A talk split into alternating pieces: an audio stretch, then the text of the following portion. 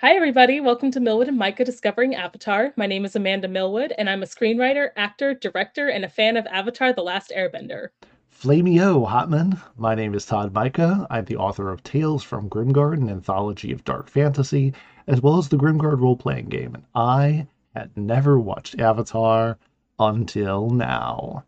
If you've been following along with us, then a very, very special thank you to everybody listening because after long last, we have arrived at the season three finale of Avatar The Last Airbender. Today, we are going over episodes 18 through 21, the four part finale, Sozin's Comet. Ooh. It's been a long road, Amanda. It really has been. it has been. It has been like two thirds of our year this year.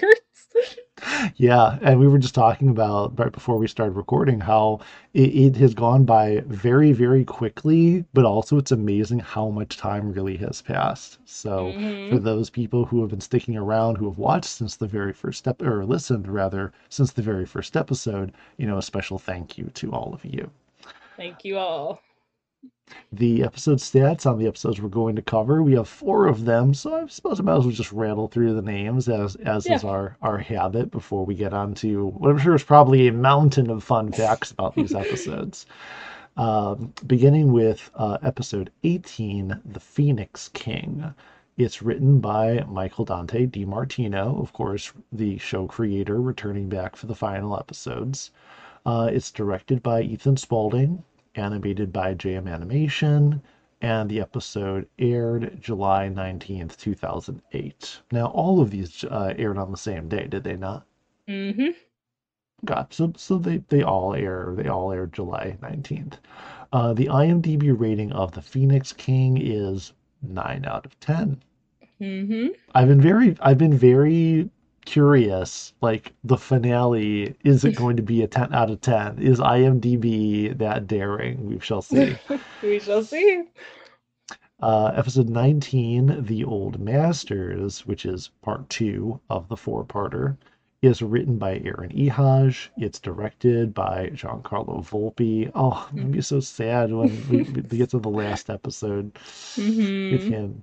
It's animated beautifully by MOI Animation. I've been complimenting them the entire time, and I, I always stress JM Animation and MOI Animation have been doing seamlessly good work. You can't even tell the episodes when it's one or the other studio apart from each other, really, in my opinion.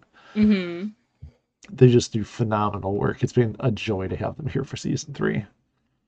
Um, and the IMDb rating of The Old Masters is 9.5 out of 10.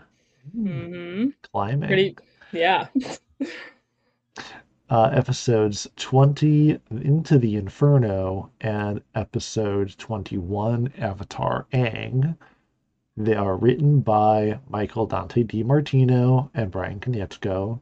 So the two show creators collaborating on the last two, the the, the actual finale, like the last two. it's such beautiful like poetry it rhymes because they started the show writing the first two episodes and then they Mhm. end the show writing the last two episodes it's like so beautiful I, and I love that.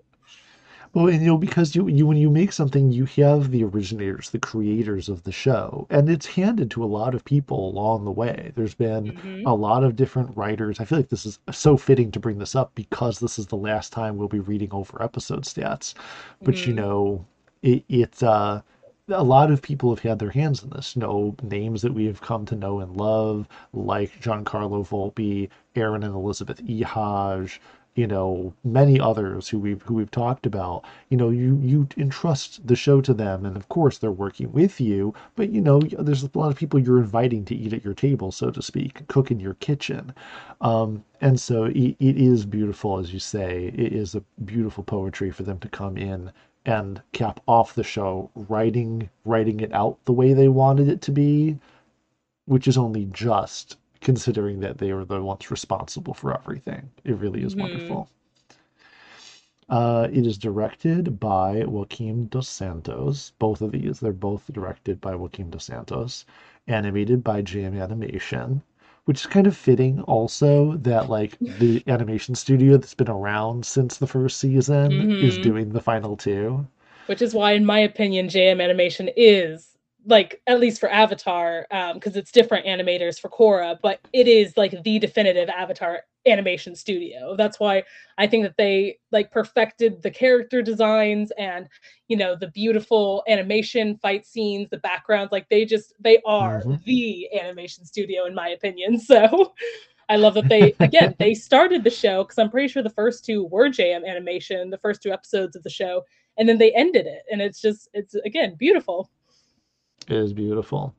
Um, and the IMDb ratings for these two episodes are for uh, part three of the four-parter Into the Inferno, 9.8 out of 10.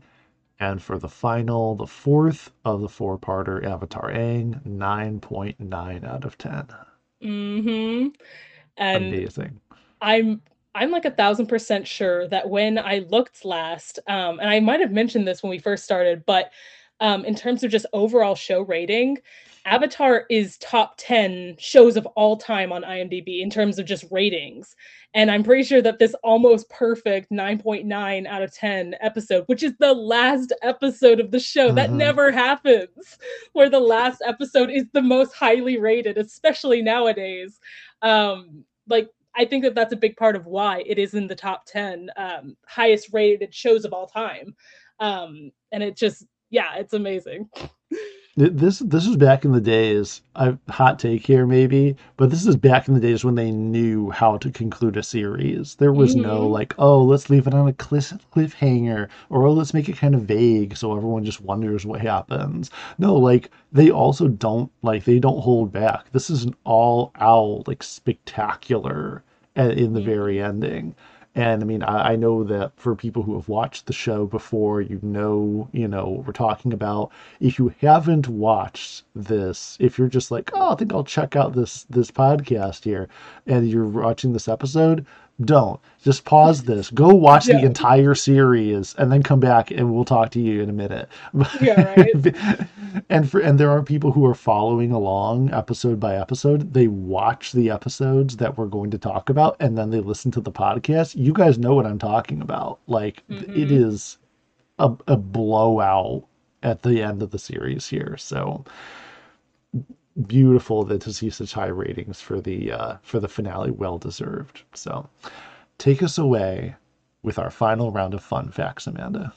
Oh boy, we got quite a few. I'm so excited. Um, the finale, Sozin's Comet, pulled an average of 5.6 million total viewers and achieved the highest Avatar ratings ever with kids 11 through 6, or sorry, 6 through 11, flipped it, um, and teens. So this is like the finale was the highest viewing average for the entire show, which makes sense. But again, that doesn't usually, well, I guess maybe for major things that happens nowadays, but like especially for kids shows, like, you know, they don't usually care about high numbers or anything like that, especially on Nickelodeon. Um, mm-hmm. so yeah, that was that was a crazy amount. And I was there. My sisters and I were there the day that this, or I guess the night that this uh, finale aired. And I remember that night so vividly. My mom made us spaghetti. We were all so hyped. We were like sitting on the couch just waiting for the countdown of the comet to end. We were like, you're, all, you're all carb, lo- you're all carb loaded on pasta, just bouncing yes. up and down to your seats. Yes, and we were so excited. And I, I swear, I and I was, oh God, I think to 10 or maybe I was 11 because my birthday would have passed by this point. So I was 11 years old and I was full on sobbing by the end. Like I was so invested and so just in love with the finale and these characters and just the show in general and I so I can say I was there when the show ended and it was a moment. Like it was one of those like core memories. I love it. And you know, yes. also uh, speaking about the numbers that are quoted in this final final uh, um, or this fun fact, you know, mm-hmm. It's really funny that we're looking at these numbers, and you know, you look at you look at, at older series and stuff, and I think it's just because you know records for things are constantly being updated with bigger and higher things, and with streaming right. video these days, you might think it's easier to be like, oh gosh, yeah, well, you know, I wonder what my favorite show pulled like the day that it was. I mean just to give some examples I, I got kind of curious about this as you were talking. Like uh sozin's comet you just said it pulled in 5.6 million total viewers I thought I would just pull and be like, oh, what about like a really a really popular Disney Plus series? Well, one that they hmm bragged that it pulled more viewers than even the Mandalorian season two finale pulled. Uh, was Book of Boba Fett. Uh, that its finale pulled such a high number, even higher than The Mandalorian. And I mean, I could say The Mandalorian because it's super popular, but they bragged the Book of hmm Boba Fett pulled more. They pulled 1.5 million like Oh wow. Oh, wowie zowie. Like, that's so right. many. And we know that the only reason that it pulled even that amount is because of the previous two episodes with the Mandalorian. Well, yeah, exactly. Now, I mean, there are there are shows, but also for perspective, uh, like the finale of Game of Thrones, um, had the Oh had, had the biggest audience ever, and it showed something. It was something like what was it? Like 20 20 some million 20 million people. But let's bear in mind, this is a kids show on Nickelodeon. on Nickelodeon, right? in So for 2008 and they pulled in like more than a quarter of what Game of Thrones pulls in and more than like Disney Plus's more more popular series finale is. Like this is awesome numbers. yeah, it was I mean it had to have been because like I said um previously they were building up to this finale for an entire week where you could not watch a single thing on Nickelodeon without being reminded of Countdown to the Comet, Sozin's Comet finale. Like it was everywhere. It was the biggest freaking deal. And that's why we were so hyped when it finally came. And it was, yeah, it was awesome. So I was one of those 5.6 billion, or not billion, million kids watching. Maybe we could skew the statistic a little bit. Is it in a wiki? Could we change it and be like 5.6 billion people watch this? Just Billion people. why have millions of viewers when we can have billions? exactly. Um, all right, so moving on. So, our second fun fact is that the Old Masters episode title is a reference to the Order of the White Lotus members, the past avatars who advised Aang, and finally the Lion Turtle, who is the oldest master of all. And it actually this dawned on me as I was watching, because obviously you think immediately old masters like the Order of the White Lotus, but then I was like, but also Aang's getting counsel from his previous lives, like the previous avatars before him.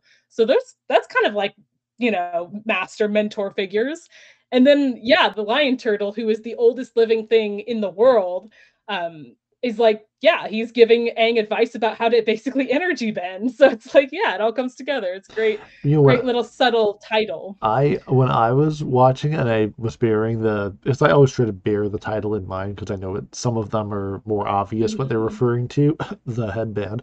Um, but some titles are kind of some titles are kind of vague, or they're you know have double meanings or things like that. So it's like the old masters, and I actually took it to mean the uh, previous avatars, and I actually didn't think of anything else at all. I just the old oh masters really as I was watching it, I was like, oh yeah, sure, all the old masters, the previous avatars. So that this fun hmm fact actually kind of illuminates a little for me, not just about the lion turtle, but like, oh yeah, that's true. The order, the Order of the White Lotus are old masters, aren't they? Hmm.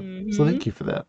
yeah you're welcome Um, our third fun fact is that Joaquin de Santos won the Best Directing in an Animated Television Production caption in the 2008 Annie Awards for his directing in the Into the Inferno episode. Wow. So we love that for him. Yeah, that's incredible. Very well deserved. Yeah.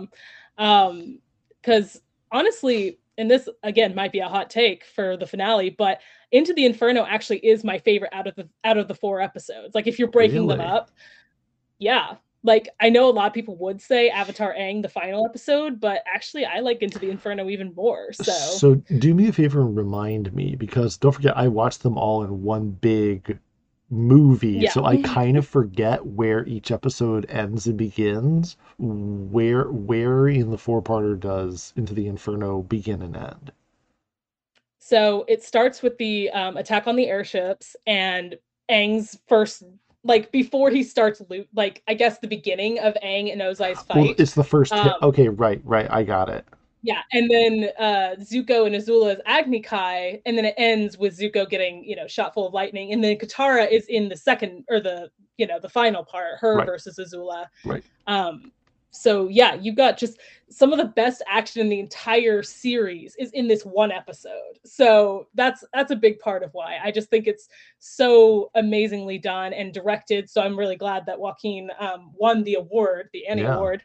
Um, because yeah, I it's it's probably my favorite episode of the four, honestly. Our fourth fun fact is though not formally credited in the episode, you're going to love this one. Michael Dante DiMartino and Bryan Konietzko, the creators of the show, provided their respective voices for Quinn Lee in the airship engineer making small talk on the airship. Wait, what? Yeah. I can't believe the captain remembered it was my birthday. Oh my gosh, we were just talking them. about that while we were watching it. I know, that's why I knew you'd like it.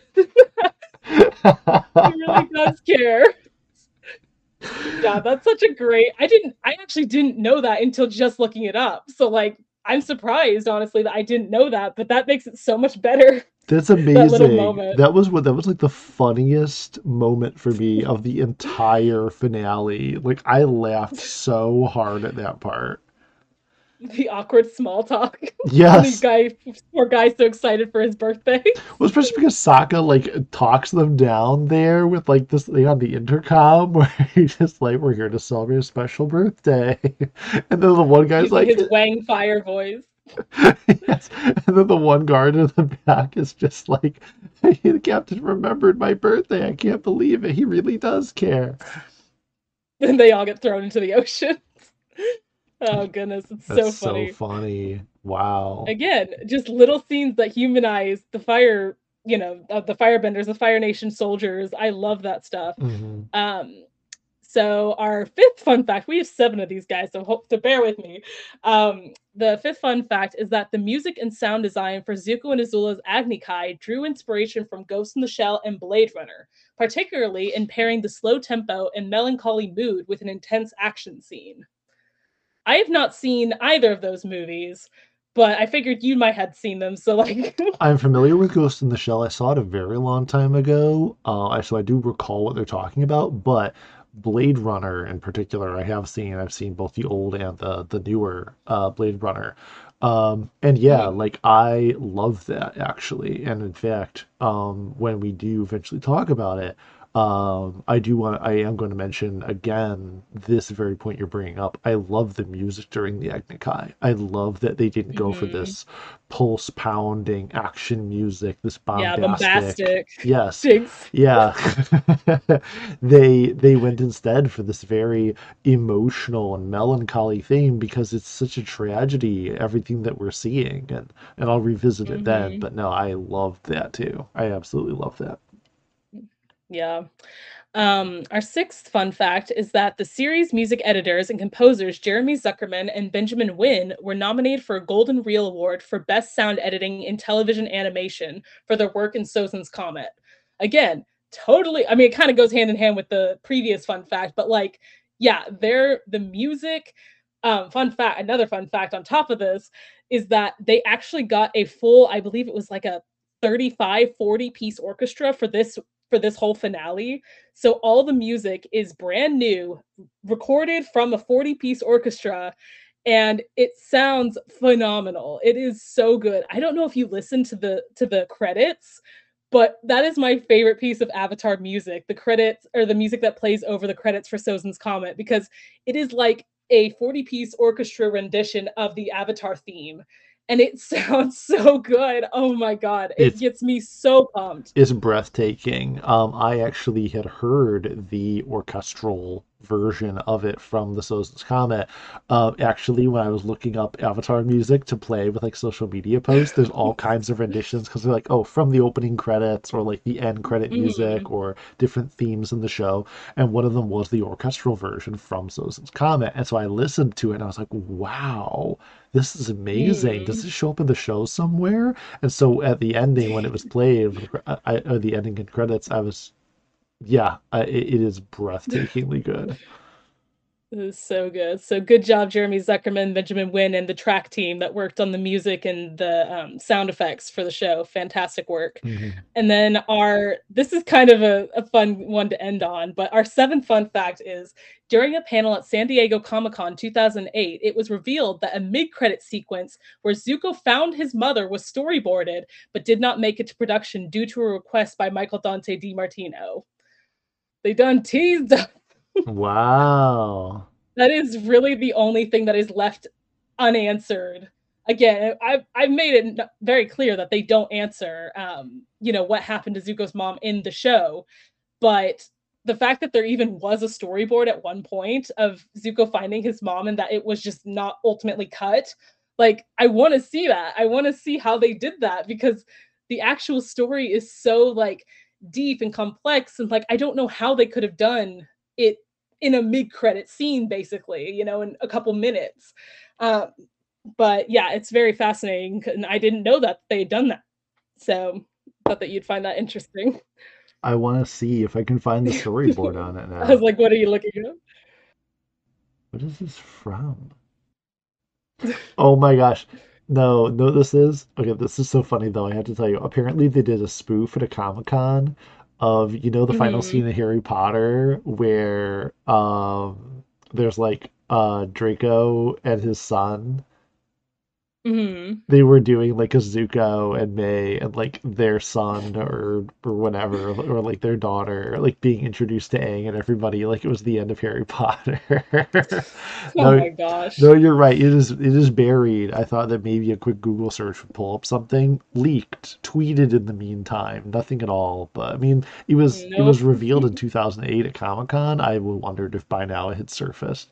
well it doesn't say that they were shown the this uh, supposed storyboard they just said that it was revealed that a mid-credit sequence was storyboarded so they probably didn't That even it that it them existed. yeah exactly Someone just said it like, well, you know, Because because I'm sure somebody asked.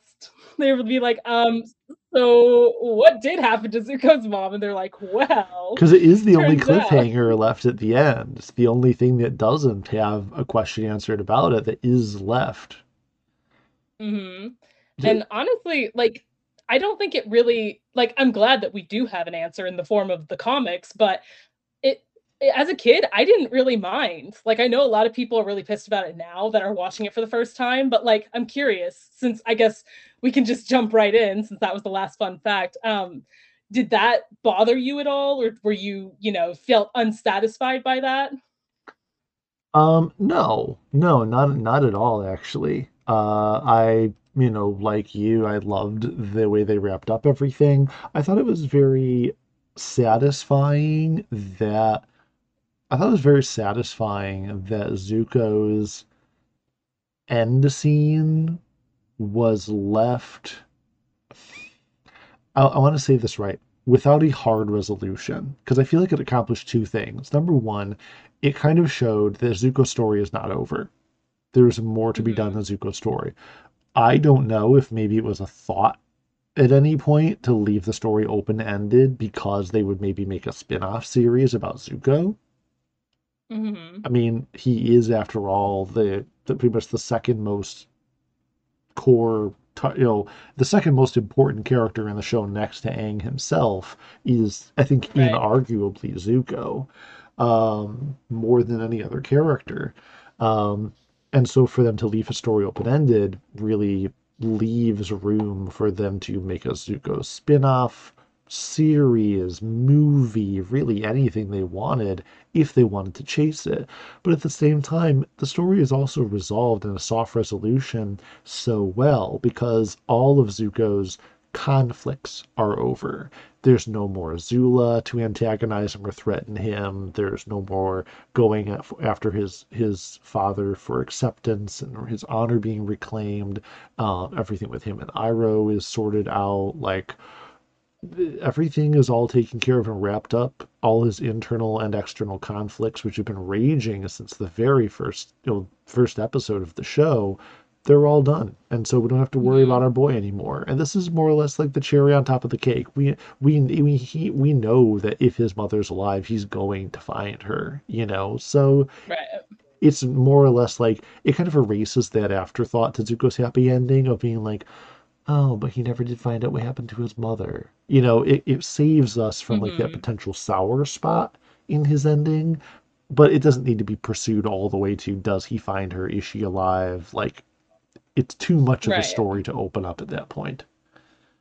Exactly. And that's like pretty much verbatim what I was thinking even as a kid. I was like, "Oh yeah, that's right. Like his mom is still alive and I'm sure he would want to find her." But like that's that's all we needed, just that confirmation that that is something that they acknowledge and then would get resolved in the comics. But um but although I did I did read something, I don't know if this is true or not, but I did want to bring it up since we're talking about it, that I believe that they wanted to do a 4th season of Avatar because there's 4 seasons of Legend of Korra, um, and they wanted to do a 4th season that does explore, you know, what basically what they do in the comics with finding the search for Ursa. Mhm. And, you know, Zuko and Az a potential redemption arc for Azula, and there was a lot that was gonna go into it, but they ultimately decided to either not do it because they just wanted a break because they just finished the show, or that Nick wasn't willing to pony up the money or whatever the case may be, but that was in the cards at one point. Um, and then they just ultimately were like, "You know what? Let's just do it in a comic." Like, you know, people can pick up this comic and read, and that spun a whole bunch of comics from that just one, you know, story.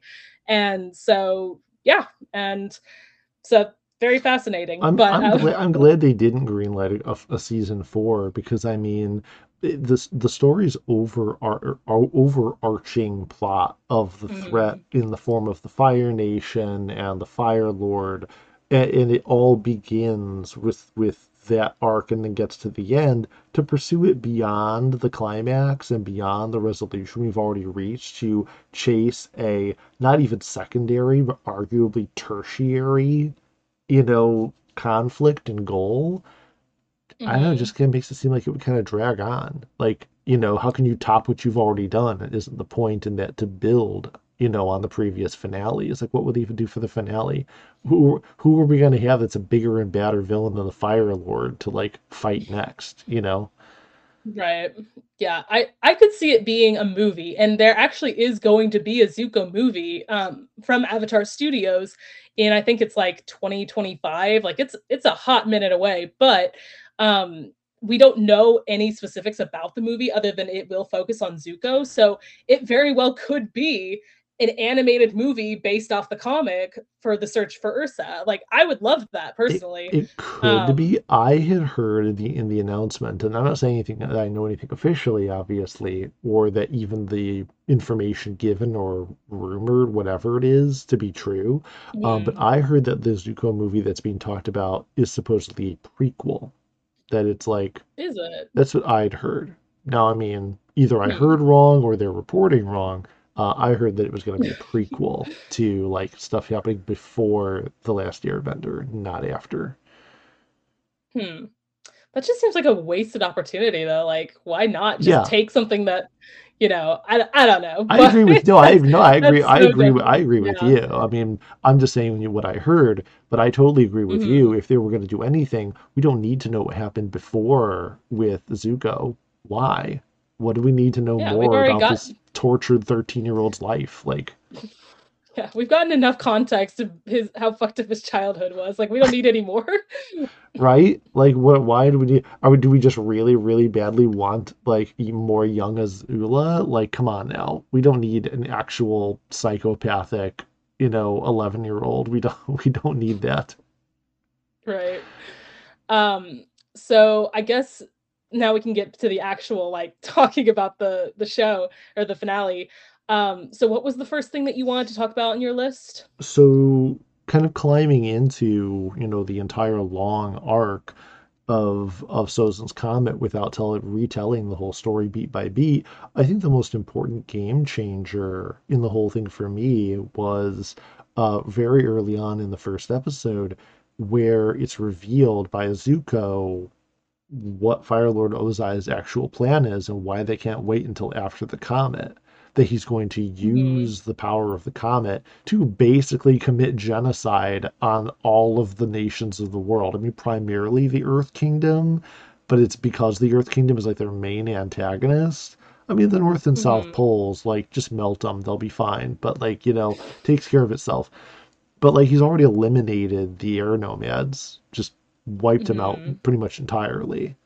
Um, but I mean, it is essentially the entire world. And that's the huge game changer. And I really, really liked how they tied that back to that whole meeting that there was that whole stink Mhm. about where Zuko thought he wasn't invited. And Zuko was like, well, of course you are. And that whole big thing. Right.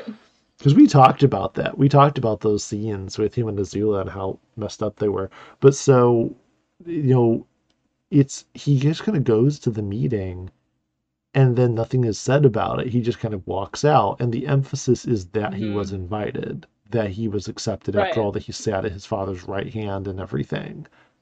But then they went back to it and they're like, let me tell you what was talked about at the meeting in order to drive forward why he has to be stopped now. Right. And that's wild. Yeah, it's funny because like I I don't even know how I didn't like connect this, but it wasn't until this most recent rewatching today that I did that I was like, wait a minute, is this that same meeting that like he was bitching about to Mai? Like what? And then I and I was like checking because he said before like the day before the, the not the comet but the uh, invasion, um, the day of Black Sun. And I was like, yeah, I think the timeline checks out. I think that that was the same meeting that he went to. And it just, for some reason, it didn't click until just now. But um, again, I just love that, that tying everything together. Um, and so, yeah. And as a kid, I'm watching this and I was just as shocked as Zuko was, like straight up when they were having like that beach party on Ember Island. And I'm like, shouldn't you guys be like training or something? like, um, and he like totally chews out Aang and everybody for not doing exactly that, for just lounging around having fun when the comet is only a couple days away. And then suddenly Aang is just like, yeah, well, actually, I was thinking I maybe wasn't gonna fight the Fire Lord and just wait until the comet was over because I'm not ready. And I'm like, Aang, Procrastinator. I, I'm like, Aang, what do you mean? like, what? You didn't think to tell him this? Like, first of all, that's stupid. No, but also, why would you not tell Zuko that? Like, and so I was like totally on Zuko's side. He deserved to be almost burned alive for that. Um, but I thought, he, yeah, I thought he was it going to burn the whole house down, too. There was so much fire being Oh, thrown around. And it actually and this is something i also noticed this time around is that because if you remember at the end of the western air temple episode um when katara confronts zuko and she's like you know if you try to hurt Aang, i'll basically kill you. And it's at this point you know he has just nearly burned their house down with Aang inside and she doesn't you know she doesn't try to kill him she doesn't try to threaten him like she trusts him enough now to know that something is wrong, something is not right. Um, he wouldn't be doing this for nothing, or he hasn't flown off the handle or Mhm. whatever.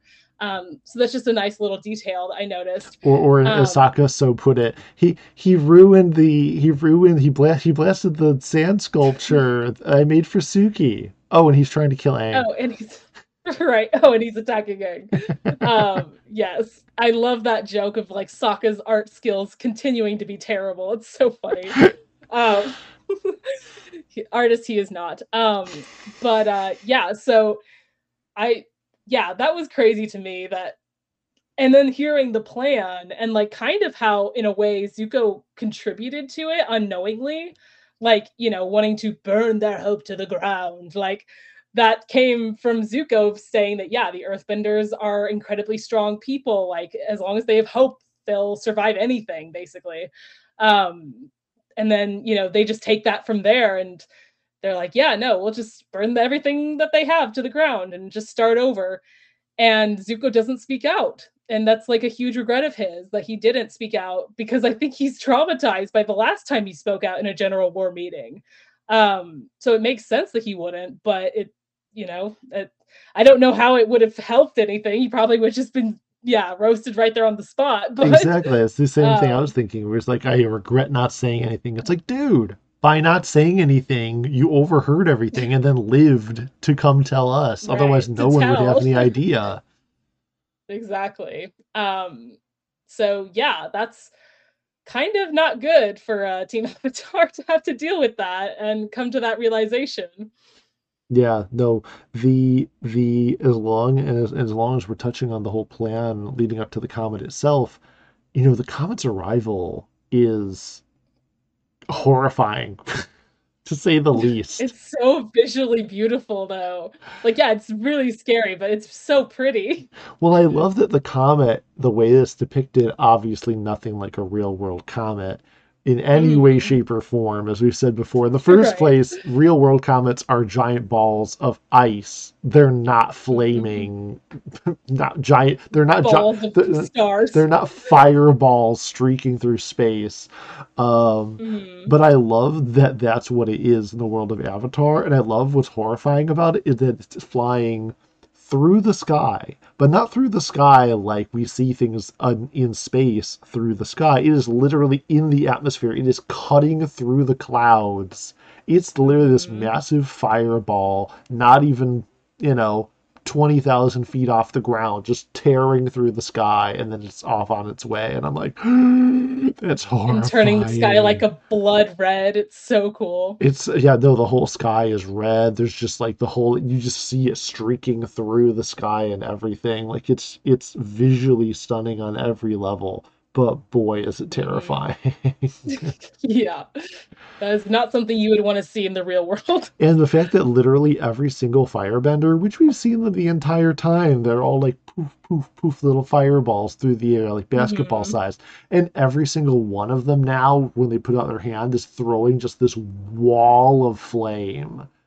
Just this this Yeah. just this gigantic just kamehameha of fire and i'm just Yeah. The most like amateur firebender looks suddenly like a master yeah because of just how much power the comet gives them, and of course all which the fire really all the master firebenders are everything from like fire breathing godzilla monsters to like jet engines now it's it- Right. And this this is something I also I noticed a lot of things in this most recent rewatch. Um, but this actually was something that I I'm such a dumbass. I said in the Boiling Rock episode, I think I said something along the lines of like, I believe that Azula is the only one that uses like jet propulsion firebending. And then I I've seen this finale about a million times, and two people aside from Azula use the jet propulsion. It's Jeong Jeong and Ozai. i like, know as soon as i saw them i was like but wait a minute i thought amanda said Yeah, like dumbass. Wow, i i have been misguided I lied. you're you're like standing there for me like i have failed you anakin i have failed you I should have known that there were more firebenders using jet propulsion. I know there's things Oh about the last Airbender that Amanda's not telling me. Oh I see God. through the lies of the podcast. Oh god. uh, so yeah, that was my mistake. My bad. Um, but yeah, so One of the and I was waiting for when, and how it was going to happen because this whole White Lotus thing had been teased for so long. I remember one of the first things I did when I sat down to watch the finale was I, I sat down, I pulled my blanket up on my lap, I had my water, and I just had her going, All right, if I don't see the White Lotus somewhere in this finale, I swear to you, like if it, they just dropped it somehow, some way, or if it was just like a real quick segue to like get Iroh back in the picture and they never talked about it again, I was gonna be so Mhm. mad. oh yeah, no, they they fully they fully explain it and we get to see it in action and it's awesome. Well, when what's so cool about it is that it's not it's it's so many people that you would have no idea, as any you know secret society of old people should be, is that it has people in it that you have no idea that they would be in it. I mean, Iroh Mhm. is in there, sure, and Jeong Jeong, okay, sure, someone else from the Fire Nation, but Master Master Pakku Mhm. and Bumi? and and Bo- and Bumi and, and and what's his name again? The waterbender. Uh, are you talking about Master Piandao? Oh no, he's a, or he's an earthbender. No, no, No, he's wait, a no, non-bender. Well, what? Oh, okay, all right. I was so confused. I was I was trying to Sokka's fit each of them. Yeah. I was trying to fit each one of them. I forgot who where he was from. Right, Sokka's master.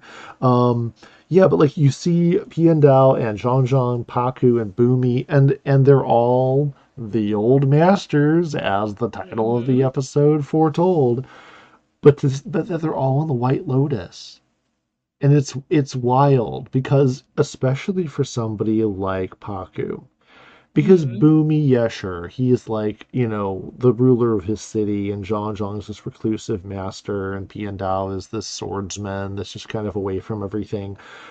But Pakku was literally in the war. He literally Mhm. defended the North Pole from the Fire Nation. Everyone else had this very passive, kind of pulled away from the actual conflict role, which kind of befit their role in the White Lotus, that it was, you know, a place where representatives from all the nations could meet together and talk and do mm-hmm. what they do, you know, irrespective of the relations between their nations. But for Pakku to also be participating in the war at the same time is like, oh, that's kind of a blurry line right there.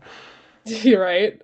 Yeah, no, I I love the idea of like the the Order of the White Lotus kind of transcending nations and the divisions that, you know, because it's as the Swampbender said, um, you know, the guru in the swamp, like the the idea of separation is an illusion. Like the separation of the four elements is an illusion. Like so I love that the Order of the White Lotus really takes that to heart and doesn't doesn't see um what would it be called bending or like they don't see the I, They're I make bending blind. Is that what you're trying to say? yes yes there you go um or bending and non-bender blind or whatever They're um element blind.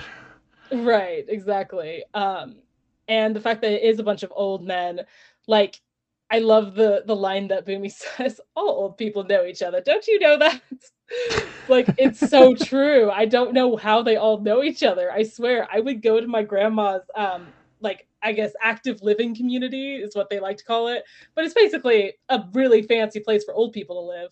And they all knew everybody knows everybody up in there.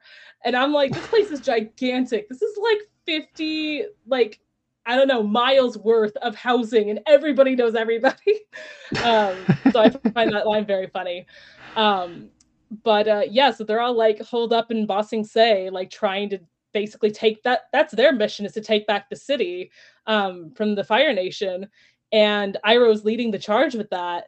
And so, you know, once once the gang finally finds Iroh and the White Lotus, um, which they which they do with the reintroduction of an uh, yeah, amazing return of a character, which is uh, June and her whatever it's called, the mold creature that can smell people, the shirshu, yes, the smell, yes, the mole smelly creature. I'm like I'm like Sokka naming stuff. What if we call it the mole smelly creature?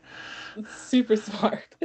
Um, yes, no, I that was a huge surprise for me watching the finale as a kid because I absolutely love June um, as a character, and I love the Shirshu creature. And so to see her again, like even just in a small bit, like I was like, yes, this is like how you tie things together. And um, yeah, I love this. Her dialogue is so funny. Um, when she's like she sees Zuko and Katara together, she's like, "Oh, I see you made up with your girlfriends." They immediately get defensive. Not my girlfriend. Um, so funny. And where's your creepy grandpa? She's like, uncle. She is Okay, can. I can I can I jump in then on something as long as we kind of touched on it briefly?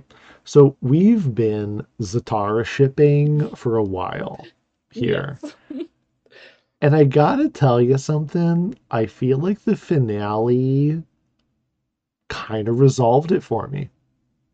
What do you mean by that? Like, I feel like it kind of everything with Zutara and everything they went through and all the and the even the little from the little jabs like this the like oh it's your you know meet up with your girlfriend and they get all really defensive. She's not my girlfriend and everything. I feel like it resolved for me how the two of them are not a couple you've made your peace with the fact that they're not a couple, is what you're saying. I did. I did. I made my peace with it. Well, because, and fast forwarding through what they go through, um, she accompanies him back to the capital of the Fire Nation, and she's there for the Agni Kai with with Azula, which we'll which we'll get into. Um, but you know what they go through there, where he jumps in the way to save her uh, from Azula's lightning attack, and then she sort of repays him, I guess you kind of say it, by like defeating Azula for him, you know, and healing him and healing him.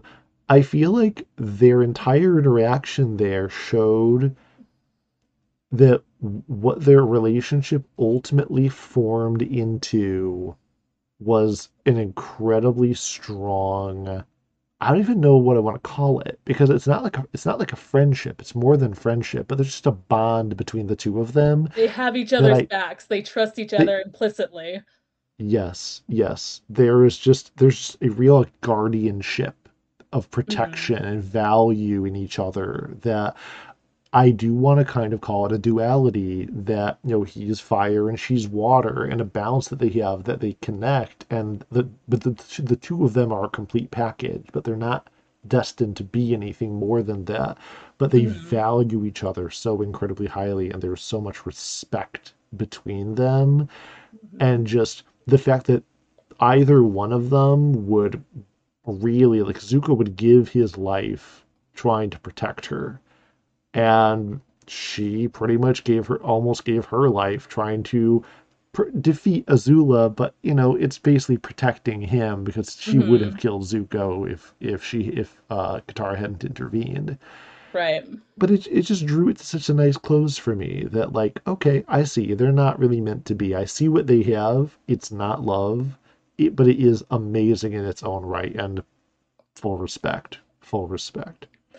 Yeah, no, I think that like I'm always going to be a bitter fangirl that I never got my Zutara ship made into canon, but I think with what they do end up doing with their relationship, as we just you know went into depth about, is so beautiful and honestly much more complex than just them being boyfriend and girlfriend or getting together at the end. Like it's so, you know, Aang and Katara is very like easy. It's a very easy thing to grasp. You know, they are in young love, and then that transcends into, you know, an actual relationship by the end.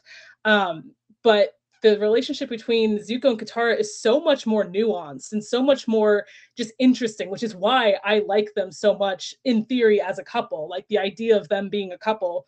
But you know, if they weren't going to do that, if they weren't going to make it canon, then this is like the next best thing, honestly, that they do, yeah. they would be willing to metaphorically take a bullet for each other. And you know zuko specifically asked for her to come with him to you know defeat azula like you know because he you know they fight so well together they and they want to you know protect each other. And it's it's very very interesting seeing where we started to where we are now like Aang, Aang and Katara would fight anybody for each other. Right. But Zuko and Katara would die for each other. Right and kill for each other. Cause yeah, yeah. They literally almost like straight up from murking the guy that killed Katara's mom to Zula. I'm like, man, these two are ride or die for each other. Like, even if it's not mm-hmm. romantically, and I love it. Yeah, and I I really do love that whole thing, and that's why I said that like they they they could be a great romance but they are so much more than a great romance. Whereas Katara and Aang, their connection is basically that. It's basically romantic. Mm-hmm. It's puppy love, but it's romantic.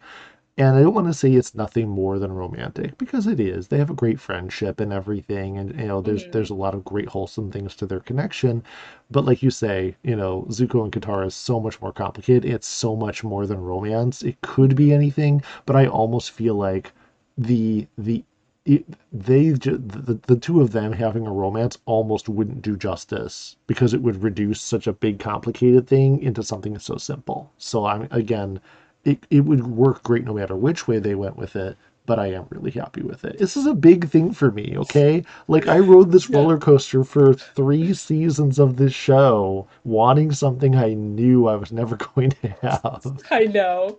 Oh, well, now welcome to the club. Like I genuinely like I had up until literally the last scene of them together um, when she heals him. With the Rise of Skywalker, totally didn't copy this with Rey healing Kylo. Um, oh yeah, not at all not at all.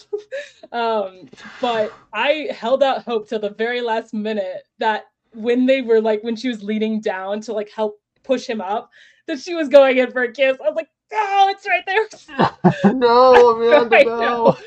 I I was so blinded. Oh my god. Um, Amanda wait, waiting to see, holding her breath to the last second, hoping that that lean over was going to be a kiss. There you are. You're just like, I hurt myself today. Literally. you did it to yourself, that Amanda. was bullshit. yeah. Literally. Get it out. So get it out. This is your forum. This is your oh. open mic. Just get the pain out. As we were just praising how good the relationship is, I'm just like, oh, but they didn't kiss. They didn't get together at the end. um, yeah, no. But I, I do think that their connection is beautiful and it it's one of the strongest connections in the entire show, I think. Um, honestly, right up there with Zuko and Sokka. Um, I think those are probably my two favorite like of course they both have Zuko in it, but um, I think that those are probably my two favorite, just like interesting relationships in the show is you know the friendship between Zuko and Sokka and Zuko and Katara. Um, but uh, anyway, so where where did we leave off? I, I lost it after this entire oh, tangent. Oh, oh no, oh no, we're we're we're we're good. We're on track, no matter what. I knew totally. this whole thing was going to be like chasing cats around, trying to herd them in this final podcast. We all know this, um, right. but you know, we had touched on um, the Agni Kai between between Zuko and Azula, and mm-hmm. you know, and that is a big part of a multi-headed finale because the mm. it, it, has the Agni Kai, which I do want to stay on um, mm-hmm. and talk about it because I can't hold back on it anymore. We're already wanting to talk about Zuko. We've already talked a bit about the the Agni Kai and the fun facts uh, and the music that it had. I mean, Azula is losing. Yeah, I told you. Because Fire Lord Ozai declares himself the Phoenix King in the most megalomaniacal move ever. He gives the Ember Island play version of himself a run for his money with how theatrical he is. yes. And then he names. We have done it. and yes what what what does the what does the actress Azula come in and say like that really wooden line with Father, the Avatar is here. He's trying to destroy you. oh, so funny. By contrast, I have to tell you, I don't think that the the voice actress for Azula that that she does a finer job with Azula than in the finale. Oh yeah. The descent into just absolute just self-destruction from the paranoia that no she can't trust anybody so she just banishes anybody she even slightly fears mm-hmm. which is interesting for somebody who commands people by fear yeah i well i don't even know if it's really fear i think it's just more like she has so little trust in anybody, like everybody surrounding her, okay, but that she on, thinks everyone that, is but, out to get her. But isn't that fear? Isn't that just fear, though? Uh, I mean, I guess yes. I don't know. She's living in fear. She doesn't. She's she doesn't have the security of anybody that she even thinks remotely could be used against her. Mm-hmm. I mean, she's even like she even says something that's so out of character. And granted, you could almost say that she was just coming up with a, an excuse to to get rid of them, but she even dismisses the what are they call the Dai. Mm-hmm. She even dismisses them because she's like, "What if an assassin came in here when I was alone?" And we're like, Azula, are you nuts? You know you can like solo like 50 guys all by right. yourself, and you're like, oh, what if an assassin came in here? He'd be gone before you guys even showed Just up. Finding like, are you excuses. really? Yeah. But at the same time, I'm like, are you really that paranoid? Like, uh, yeah. Really? Like, this girl has lost everything basically that matters to her um, by this point, and like I said with the Boiling Rock, losing Mai and Ty Lee, the only two friends, quote unquote, that she had, like that was really the tipping. And like it just she just spiraled from there. Um and yeah, I absolutely love like Grey DeLisle, who's the voice actress. Um mm-hmm. she is so phenomenal in these last four episodes and um, i know a lot of people point to her final final scene where she's you know sobbing and screaming and like you know after she's been defeated by katara and that is heart-wrenching. Um, but honestly i find that when she's talking to the mirror to ursa yes. in the mirror that yes. is some of the best. Like yes. it's so good and did we did we just become best friends? Yep yes. Because I'm so happy you said that. I was holding my breath, being like, please don't say any other scene. Please don't say any other scene. Yes. No, that that scene is very haunting. And it's so it's so brief, but it's like completely shows just how shattered her mind is at this point. That she is literally hallucinating and hearing things and just so paranoid and like in her own head about everything that yeah, she can't tell what's real and what's not anymore. Like it's so disturbing. Um, and just getting that confirmation that I think she's been wanting to hear for since her mom left that she actually was loved and you know her mom did care about her but like that's at this point that's like the last thing she needs or she wants to hear she needs to hear it but she doesn't want to hear it because she has this idea in her mind that you know everybody's against me nobody loves me nobody cares about me i'm on my own. And then to have this hallucination of ursa come to her and just be like no i don't fear you i love you i always have. Like that's what breaks her. She literally starts sobbing and she breaks the mirror and just like falls to her knees crying. And i'm like that's so fucking sad. Like she is honestly so tragic in this four part finale See, here, because here is my sort of armchair psychologist mm-hmm. view and just character assessment on Azula's world.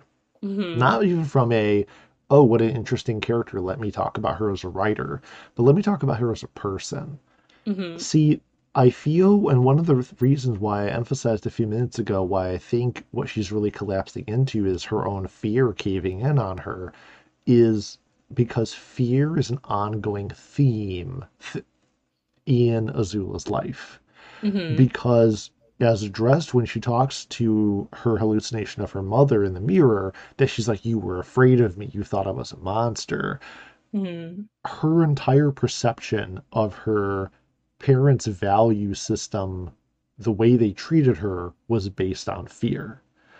Her mother she views her mother as being afraid of her, and that's the reason why she was alienated from her mother's love.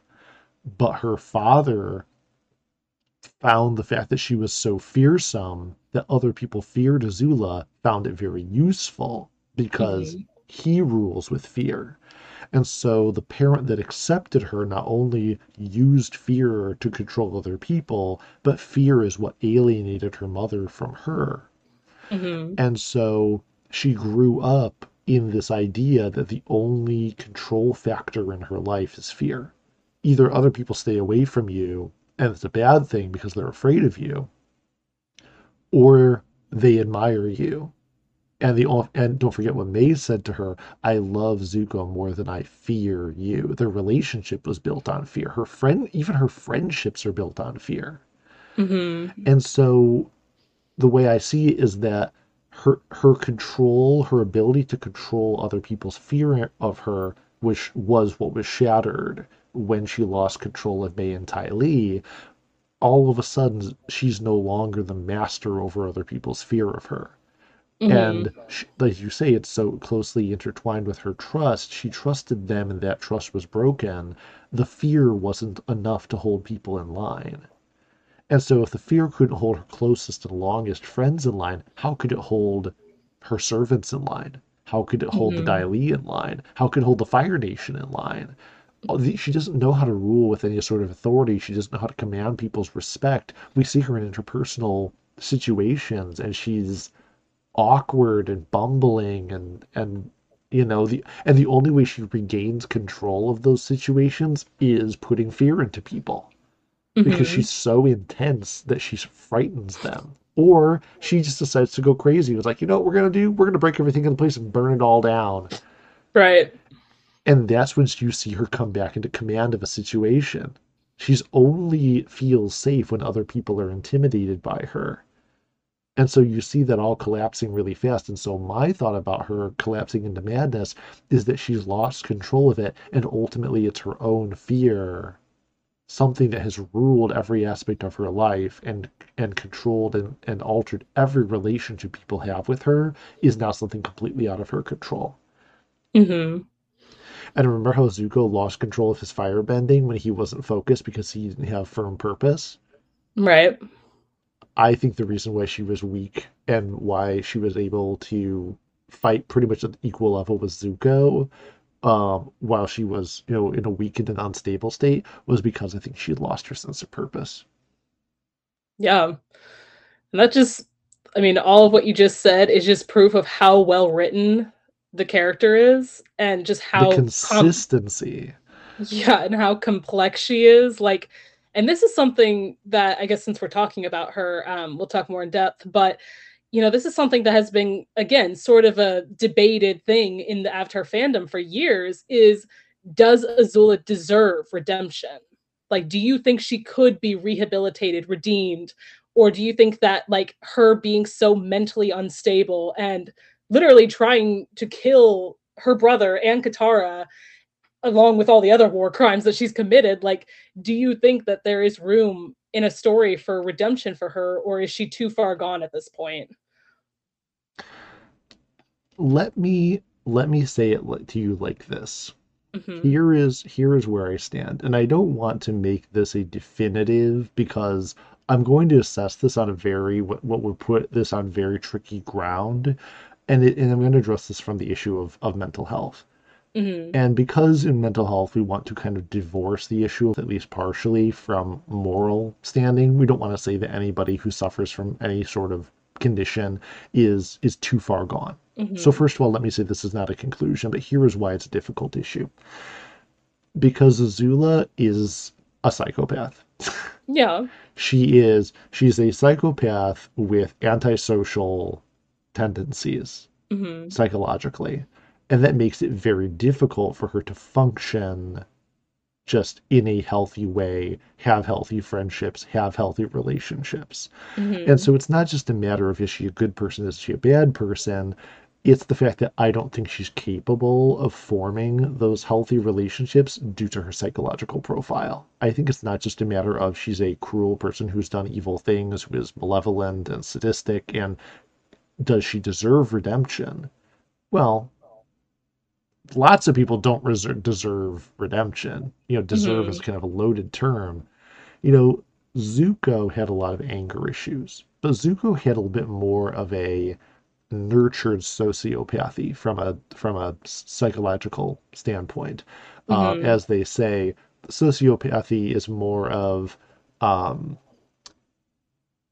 somebody who's reactive, somebody with a short fuse, somebody who can't stop their urges, who, if you get them angry, they'll punch you or they'll punch a wall, they'll break something because they just they have no control over their emotions, like Zuko for the mm-hmm. longest time.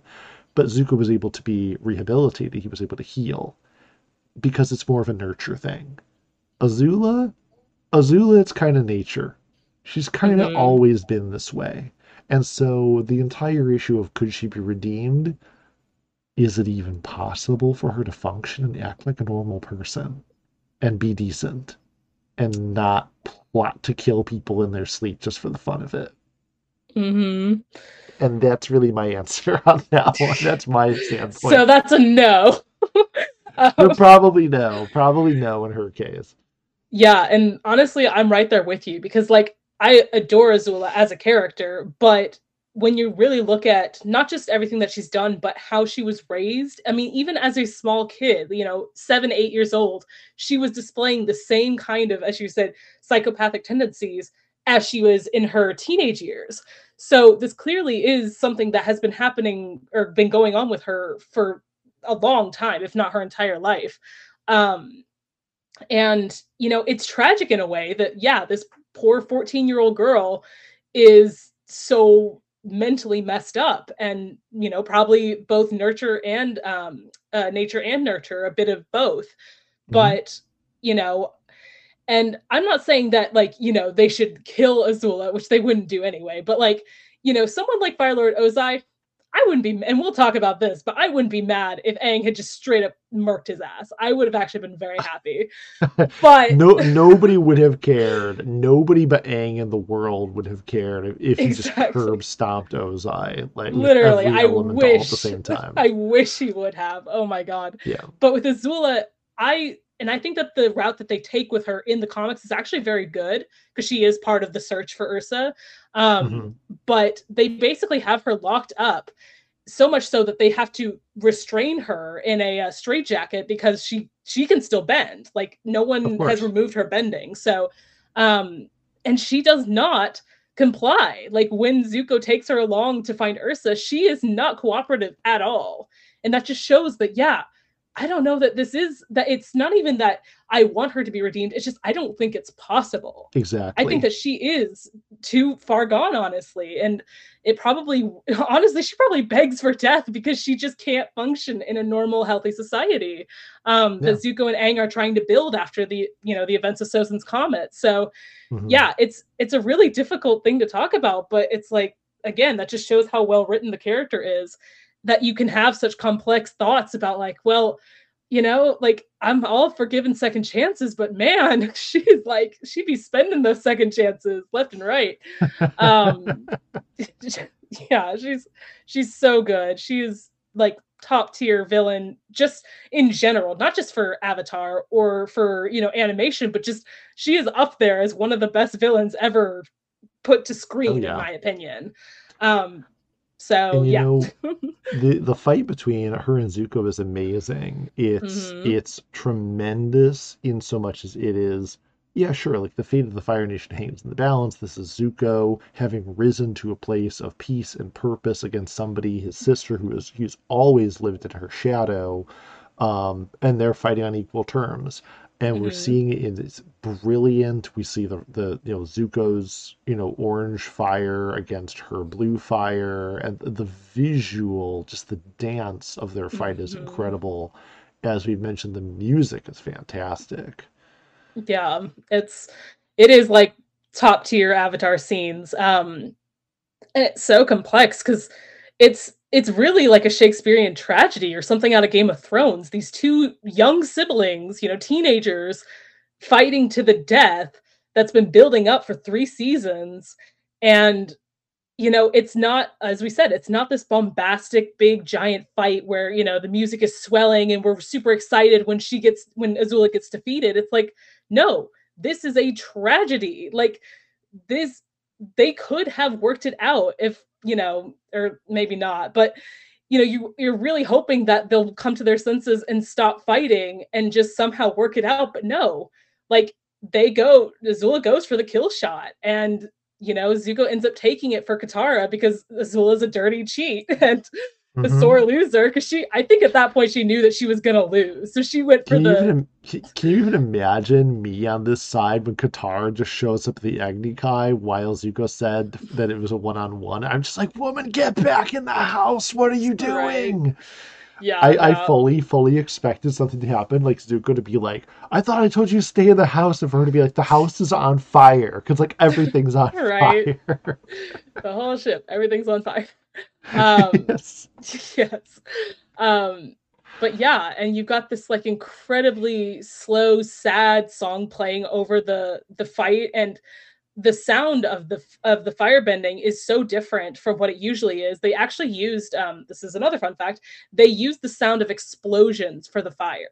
They slowed down the explosions so that's why you get that very like different sound from what the firebending that we're used to. Um and yeah the animation is just utterly stunning so fluid so beautiful the colors oh everything about it is just perfect. It's like a perfect fight scene. Um Mhm. and then of course you know azula because you got to have the back and forth between you know oh is zuko gonna win? Is azula gonna win?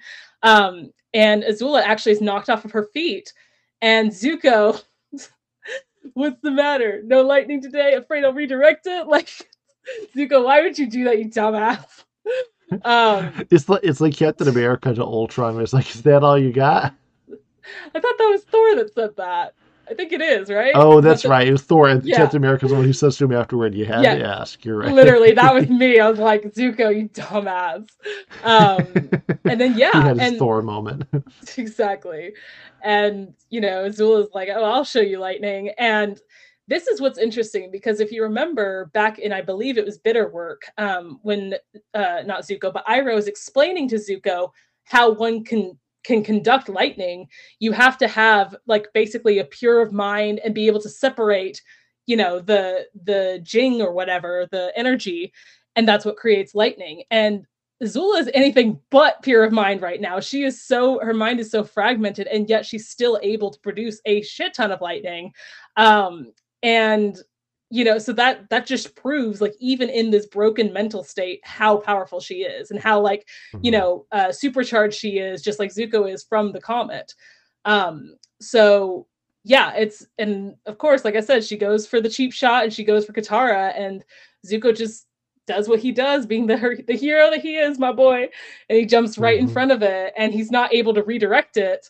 Um, so it passes through his heart, just like what Iroh said would happen if you don't redirect it correctly. Um, Mhm. and so, yeah, he's just left with a gi- gigantic scar on his chest, very similar to the scar on Aang's back, which I love that, you know, back and front. Um, Mhm. And that's kind of symmetry. And uh, yeah, so Katara has to fight Azula now, which is another stunning fight. You know, you got the blue water versus blue fire. And I just I love how, like I said, fluid and gorgeous the animation is, um, and how clever Katara is in this fight, like luring Azula closer to the water. You know, Well, and Oh, yeah, because it can't be it can't be a power versus power, which is you know the entire tone of the whole Agni Kai scene shifts from a who is more powerful, who's going to win now that they're on equal terms, who will actually Mhm. overpower each other. Oh, look, you know, Zuko got a shot in on her. She stumbled. You know, you're waiting for a slip up in a very even match. Mhm. You know that Azula already outmatching Katara on so many levels of martial skill and the fact that she is such a prodigy, even Mhm. though, you know, Katara has put up a decent fight before, you know, Azula's powers are 10 times what they normally are during the comet. There's no Yeah. way she could overpower her.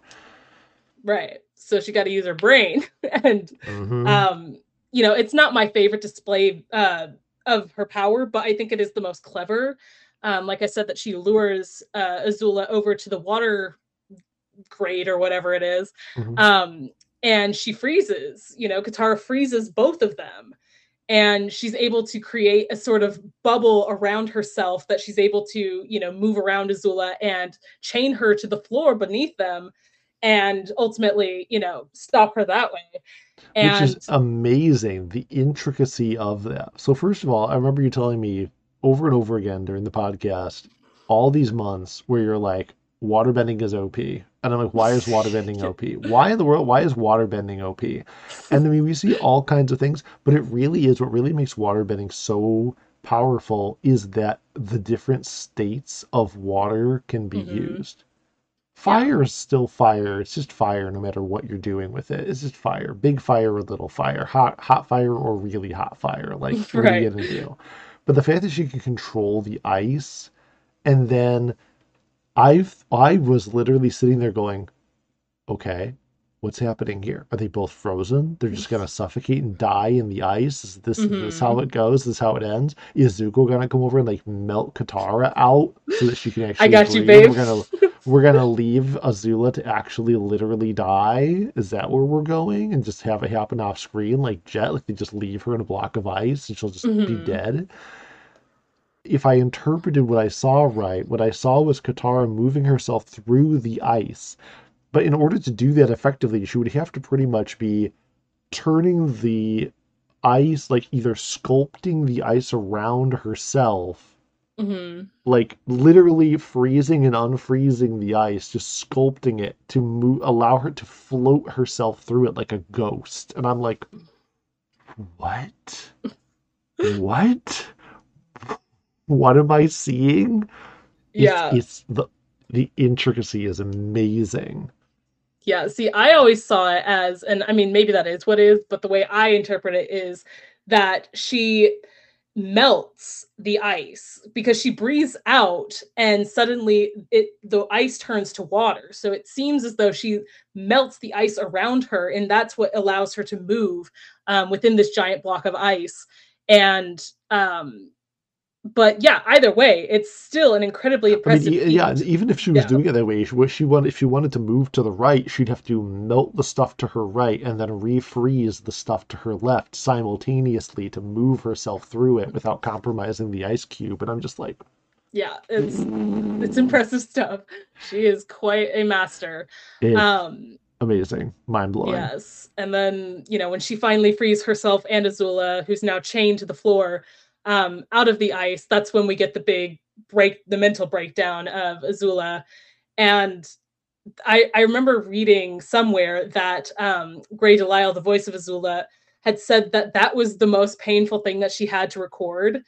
Like when she was uh, doing the finale episode, mm-hmm. when she mm-hmm. was recording the finale, like she actually kind of did break down. Like that wasn't just her acting, like she actually got incredibly emotional when doing that, which is why it feels so raw and just yeah. so real because it was like she said it was so difficult to record Azula breaking down like that um, because she obviously knows the character probably as well as the writers do and she actually is a big Azula stan she's very much like um, uh, Elizabeth Olsen with Wanda Maximoff like she's like I mm-hmm. defend her like she's a child um, but uh, yeah so she she was very very upset by it um, but yeah it's incredible and and Zuko is healed, and it's you know, then that's that's basically the end of their action scene. Um, so who do, who's which one do you want to talk about now? I feel like, I, in my opinion, I don't know how much there is to really say about it, but of, of course, you know, before we get into the whole thing with Aang and and Ozai, um, you know, one thing that I do want to make sure full respect to is uh, taking down the Zeppelins with uh, Sokka, Suki, and uh, and Toph. Yeah, once again showing Sokka just a master tactician, and the way that they go about that plan, it's so good. I love seeing Tokka. Tokka, wow, Sokka take charge. Wow, there's a lot of slip there's a lot of Tokka moments in this in this finale. Let's be honest. Like, mm, yeah, there really was. Suki. It's a good thing Suki isn't the jealous type. She's so secure in their relationship. Right. We love that. Um, but uh, yeah. So we get to see a lot of metal bend, like a lot more metal bending than we have previously, which is awesome. Like right down to a full Iron Man metal suit from Toph, which was amazing. It was, and the best thing was, it was just an adaptation of what she's done before, where she covers herself in rocks like a mm-hmm. suit of mm-hmm. armor. Yep, she doesn't even leave eye holes or anything. She doesn't need them. Um, no. and uh, so yeah, Sokka, Suki, and Toph are all trying to take out this whole band of um, of uh, airships that are going to burn down Bossing Sing Se. And man, what an amazing visual! Just when they actually start the firebending and we just see this just columns and columns of fire and the birds coming up from the trees and just the smoke and everything. It's such a like again it's horrifying but it's so beautiful at the same time to look at um, animation wise and uh Toph's reaction to not seeing but just feeling the fire is so like where she's just like, like that's, that's, a lot of fire isn't it? Yeah. like she just, it's so good um, it's all, and it's chilling that it would come from her that there's this apocalyptic disaster happening and she can't see it. And so all she can do is ask for confirmation in the most, you know. And I got, okay, and I gotta say, I really feel in some ways that like during during the entire sequence of Toph and Sokka uh, with against the the airships, mm-hmm. I was mm-hmm. getting a lot of Rogue One, Star Wars Rogue One moment hits. Oh yeah.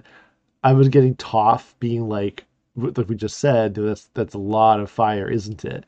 Just like um, the the blind monk in Rogue One sitting on the ship mm-hmm. after the destruction of Jedha, going, you know, all of it.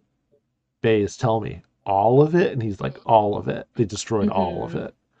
And he's yeah. asking because he couldn't see it. He can't see mm-hmm. any of it happening. He can only ask for confirmation about this horrific disaster.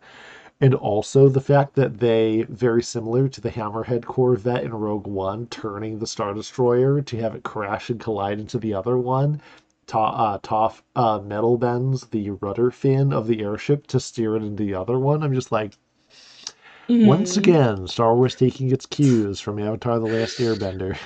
I know, I'm telling you, man. Feed into each other. Um yeah, no, it's it's really really cool. And of course, you got as we already mentioned the the great birthday gag uh with the with the Fire Nation soldiers, hilarious. The best. Um just the best. And but honestly, I think that the standout moment, and this is a big moment for just Sokka and Toph in general, but the standout moment is when it seems as though all hope is lost, um, because Sokka and Toph are quite literally hanging on by a thread, and you know Sokka's broken his leg. They're hanging off of the ship. They're about to be, you know, and he's hanging on to Toph, who can't see anything. Um, and they're about to be, you know, burnt to a crisp by these soldiers on either side of them and this really is like a last stand kind of moment for them. And you know it's and then you know Sokka he uses his boomerang on one of the soldiers and then he uses his space sword on the other and they're just left hanging there by themselves and you get that famous line you know i don't think boomerang's coming back like it's like oh my god the way I actually thought they were gonna die. I shit, you know, I really thought that they like were gonna die. I I, I didn't know how they were gonna get out. I, I mm-hmm. also also pretty intense for him to have landed on the thing. And I mean, we talk about like the level of intensity for a kid's show. For him to just like, ah, my leg, and he doesn't say I broke my leg but the fact he can't get himself up, that he's stuck there, bent backward, holding on to her and everything, I'm just like, oh, did they really just allude to the fact that he broke his leg? Is it broken? Mm-hmm. Oh my goodness. Wow, yeah. this is intense. And Toph is like slowly slipping from his hand, like he can't hold on to her much longer. And she starts crying. I think that might be the, only the second time that we've seen Toph cry. Um, yeah. And it's just so intense. And oh man, it's a great, great it's, moment. And it's it's really the the the emotion, but like the rawness is, and intensity is turned up way high on like the whole battlefield there. Yeah, yeah, it's really, really good. Um, but thank thankfully, you know, because Suki got separated from them earlier in the episode. Um, she comes back around on a broken piece of another ship and saves them, um, which is just awesome. We love to see it. And yeah, so that's that's basically the end of their little action scene. Um, and they're off, you know, because Aang is over here, very close by, but you know, far oh, enough that he's Aang. yeah. oh, Aang. You oh know, boy. so I have I have a comment. So I have a comment about something mm-hmm. which for me is the only kind of weak point of the entire finale for me. Mm-hmm. And that is the whole lion turtle thing. Oh yeah. Yeah, because no, I was I was curious so, when we were gonna get to that. It's so out of left field. And it is I, it's the one thing that I'm gonna throw shade on him about the finale. It is so poorly explained. Oh yeah, Deus Ex Machina much. It's not just yeah. It, it, it's well because it leaves so many. It oh, it poses more questions than it answers because especially as it's revealed, because we might as well just take the whole thing in summation here, as mm. it's hmm. revealed that this animal spirit guardian of some kind imparted to Aang the knowledge of spirit bending mm-hmm. in order to basically did he just block it like permanently or did he like remove his bending through like magical magical power well, so this is it's this not chi blocking in a permanent no. way, or is it? No, no, no. So so technically what it's called is energy bending, not spirit bending. Um that is a different thing. Okay. um Oh, yeah, okay. So, Sorry, that was canon. That's, that's in Legend of Korra. Um but uh excuse me. So yeah, the lion turtle basically gives him the knowledge of um, energy bending, which is the ability to take you know one's bending and so because the energy or sorry the the bending is chi like that's how benders get their you know bending is through their chi And so um, it is. It is for energy bending a spiritual removing of one's bending chi. And I agree. It is the one thing because even as a kid, I'm watching it. I'm like, I get that he took his bending, but like, how? What? like, what is this giant Well, lion well, turtle? see, well, the whole thing about the lion turtle is that there could have been a little, like, for as much time as we had for all of it, there could have been some sort of like lore drop about at least connecting the lion turtle to the other animal guardians that passed on bending, you know, like the badger moles or whatever with the earth Mhm. bending and the dragons with the fire, etc., etc. So, okay, anybody that's seen Legend of Korra knows where I'm going with this. um, so a couple things. Well, one, the lion turtle has actually shown up in multiple episodes of the show. This is one of those things, if you go back and rewatch it, they mention the lion turtles multiple times. And you see them in the background, like you'll see statues of them. Like I believe in the fortune teller episode, you see statues of them and they get like the, when the lava comes, they start burning up. Um, in the library, your favorite one of your favorite episodes, um, Mhm. they actually verbally say, because they're looking at the scrolls and all that. I think it's Katara. She says something about, oh, look at this lion turtle. Like they plant it, but it's so Yeah. subtle that like, and it doesn't really connect to, like you said, the spirit, not the spirit bending, but the uh, energy bending.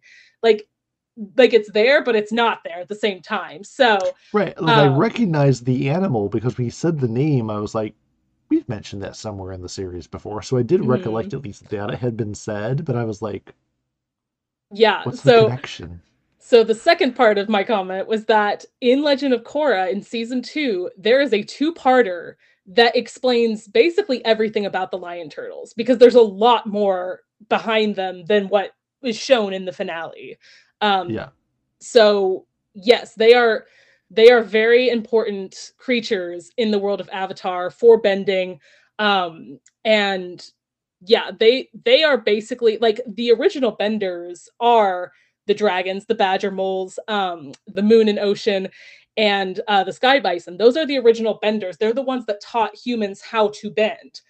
But the lion turtles are the are the like they are the ones that gave humans the ability to bend, if that makes Right. sense. So they Yeah. didn't teach them how to learn to bend. They just gave them the ability. So that's why he's able to bestow that knowledge upon Aang of how to take it away as well. Um, That's nice. That would have been nice to know, know. even a little of before, rather than explaining it not just later, but in a spin-off series or sequel series or whatever you want to call it. Like, yeah, like eight years later. and I think that's so why. so so good, but Yeah. Yeah, no, and I, I just even now, like I don't and we'll we'll talk a bit more about it, but yes, I don't like the Deus Ex Machina of the Lion Turtles. I like them in Legend of Korra because they're more explained and fleshed out, but as it as it stands on its own, yeah, it doesn't make a ton of sense. It just seems more like a oh, this is just a thing that was just like kind of a grab bag last minute. Like we got to give him something because we can't have him kill him. Like obviously, um, I know. It's my only complaint about the whole thing, and it could have been solved with such an easy just lore drop. Just give us 30 seconds of I it was my people that gave humans the ability to Mhm. bend and then show like all the guardians, you know, creatures with all their abilities to bend and then have like the lion turtle face appear in the center and you know Right. some visual symbol of them being all connected it's something but so it's so it's so weird for him to spend all this time and especially since there's like this mysticism attached to it where like june wasn't able to find him where she's like he's not Mhm. dead he's just gone. And like oh he's in the spirit world. No he's not in the spirit world. I'm like well i'm not- well where is he then? Where is Where he is- just when you when you're with a lion turtle where are you? Are you in another dimension? Does it have a way of hiding you because it's hiding your energy? So like mhm. but it's hiding your scent too like how does all that work? Is scent actually energy? Is it uh, uh, is it actually pheromones? Like there's so many questions. Yeah, and honestly, I think that because they got so many questions and like people were so confused by the lion turtles' presence in the finale, um, I think that that's why they were like, okay, we got to explain these things better. Like, I don't even think that what they show in Legend of Korra was thought as the original. Like, I think it was more of like Probably not not. necessarily retconning, but just like being like, okay, we gotta have like we gotta add some history to this and like make up something. And make sure and make sure it explains at least most of the the reasonable right. questions people had about that. Yeah, but no, but when he's gone, he's gone. And it's just like we, we can't track them, sir. The avatar no longer appears on our scopes. Impossible. Boy, that small couldn't have a cloaking device. right. Yes. Sir, Zuko demands an update on the pursuit. oh my god. Back at it again with Star Wars references. Um but yeah, so I, I agree. I think that it's it's the weakest part for sure, which is part of the reason why Avatar Aang is not like I think Into the Inferno is better than Avatar Aang because of that exactly. Um, it does bring it down just a point or two. Yeah, it's a it's a big weak point in the finale. Yeah. Um, um Aang though struggles um hugely with the whole reason why he goes or is kind of guided, drawn to, I guess is maybe the best way to explain it, drawn to the lion turtle to go seek it out and and and go there, and then that's where he calls upon you know previous avatars, mm-hmm. uh, their spirits to speak with him, is because he's struggling with the entire like the whole of the arc of Aang is that he doesn't want to kill Fire Lord Ozai. That he mm-hmm. is, and we talked about this earlier. We're like Aang is the literally the only person, including you and me, like Aang is the only person in the world who doesn't want Ozai to die because of the mm-hmm. sanctity of life. He was raised with it. He doesn't believe that killing him is the answer. Mm-hmm. Yeah. And apparently the writers heard it and were like, "How about a giant lion turtle to give you a fifth bending?" exactly. Um, yeah, no, I I do love the fact that he had all the talks with the different avatars, especially some that we haven't really met before, um, mm-hmm. that been have been alluded to, but we've never actually talked with. Um, and that they're all basically telling him the same thing. Yeah, get over it, dude. You got to kill him. Like, I'm sorry. and it's a, uh, you know, I love that that they they see the bigger picture because they have lived their lives and they have re- their own regrets about not going through with certain things that they probably should have um, and not being more active in their avatar roles and they don't want the same thing to happen to Aang and so yeah, we we talked to Roku first, which we've seen tons of Roku. He had his own episode, which was phenomenal. Um, and then we talked to Kyoshi. We've seen a bit of her, fan favorite. But the third person that we talked to is one that you have never seen before, which is Avatar Kuruk. And he is the waterbending avatar um, that was uh, the pre Kyoshi. um, mm. And he actually got alluded to um, in, I believe it was the Siege of the North, where we see Koh for the first time, the face stealer, and you see the woman's face, and that is his lover that got taken. And I'm just mm. like, ah, again. And that's why Koh has, you know, a beef with the Avatar, even though, you know, Aang has never done anything to him, but it was Kuruk that he had beef with. Um, right. So I, again, the I love tying everything together. It's brilliant.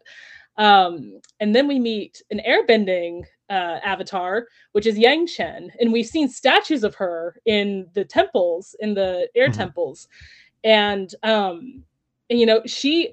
I love her bit because she the reason Aang calls on her, aside from just the fact that she he's she's a previous life of his, is that she's an airbender. Like she might know where he's coming from. Yeah, and she does. He just assumes that she was drawn, you know, grew grew up and was taught and was indoctrinated with the same philosophy and beliefs and values, and so he's looking for validation in somebody who comes from where he comes from.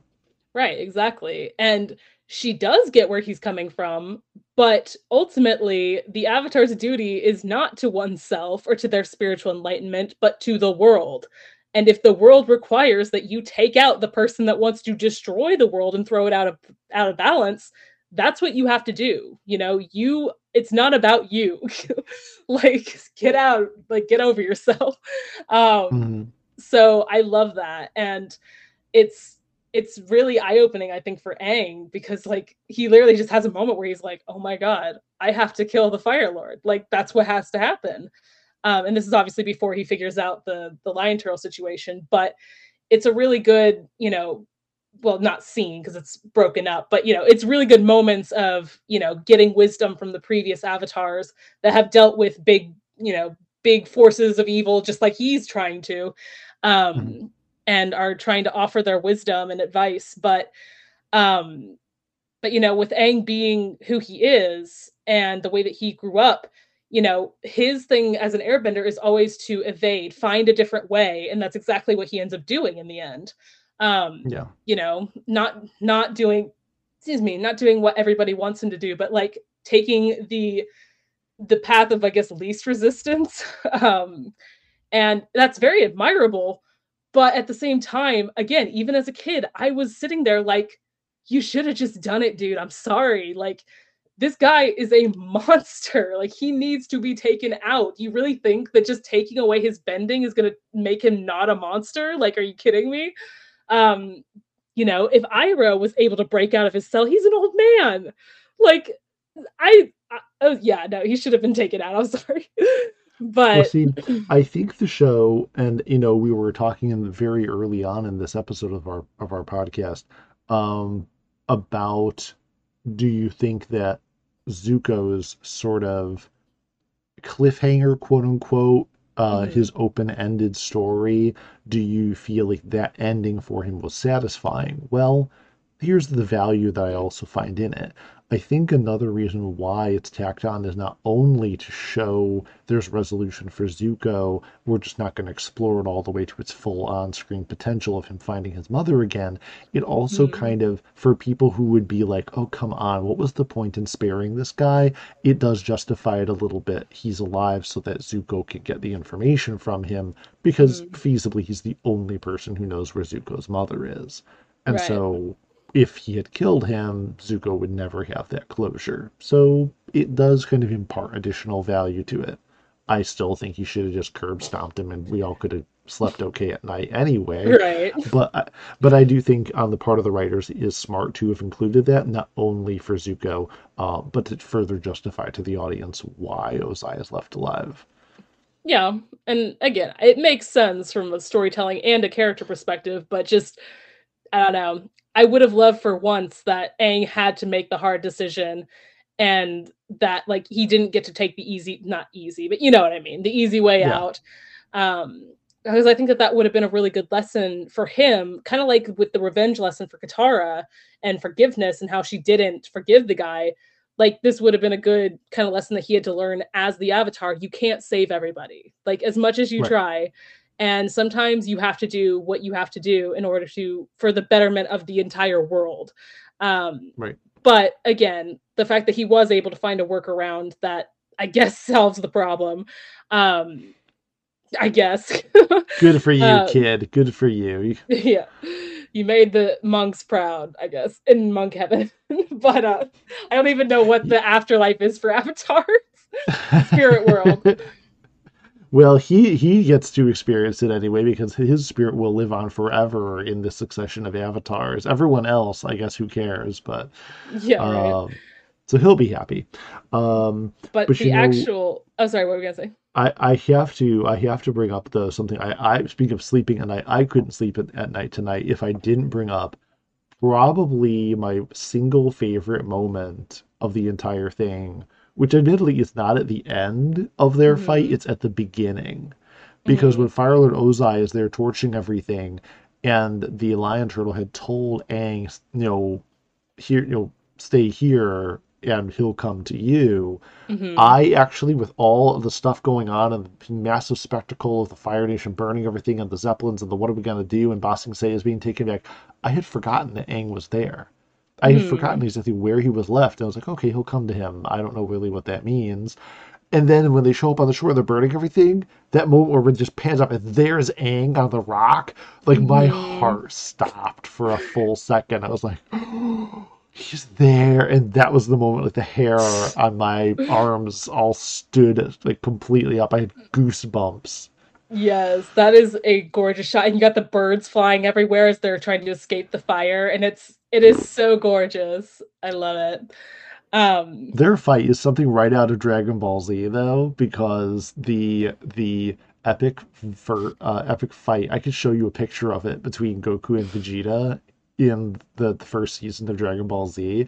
Is mhm. them standing in a rock field, not too unlike where they are, and each of them is standing on like a rock, looking away from each other. Uh-huh.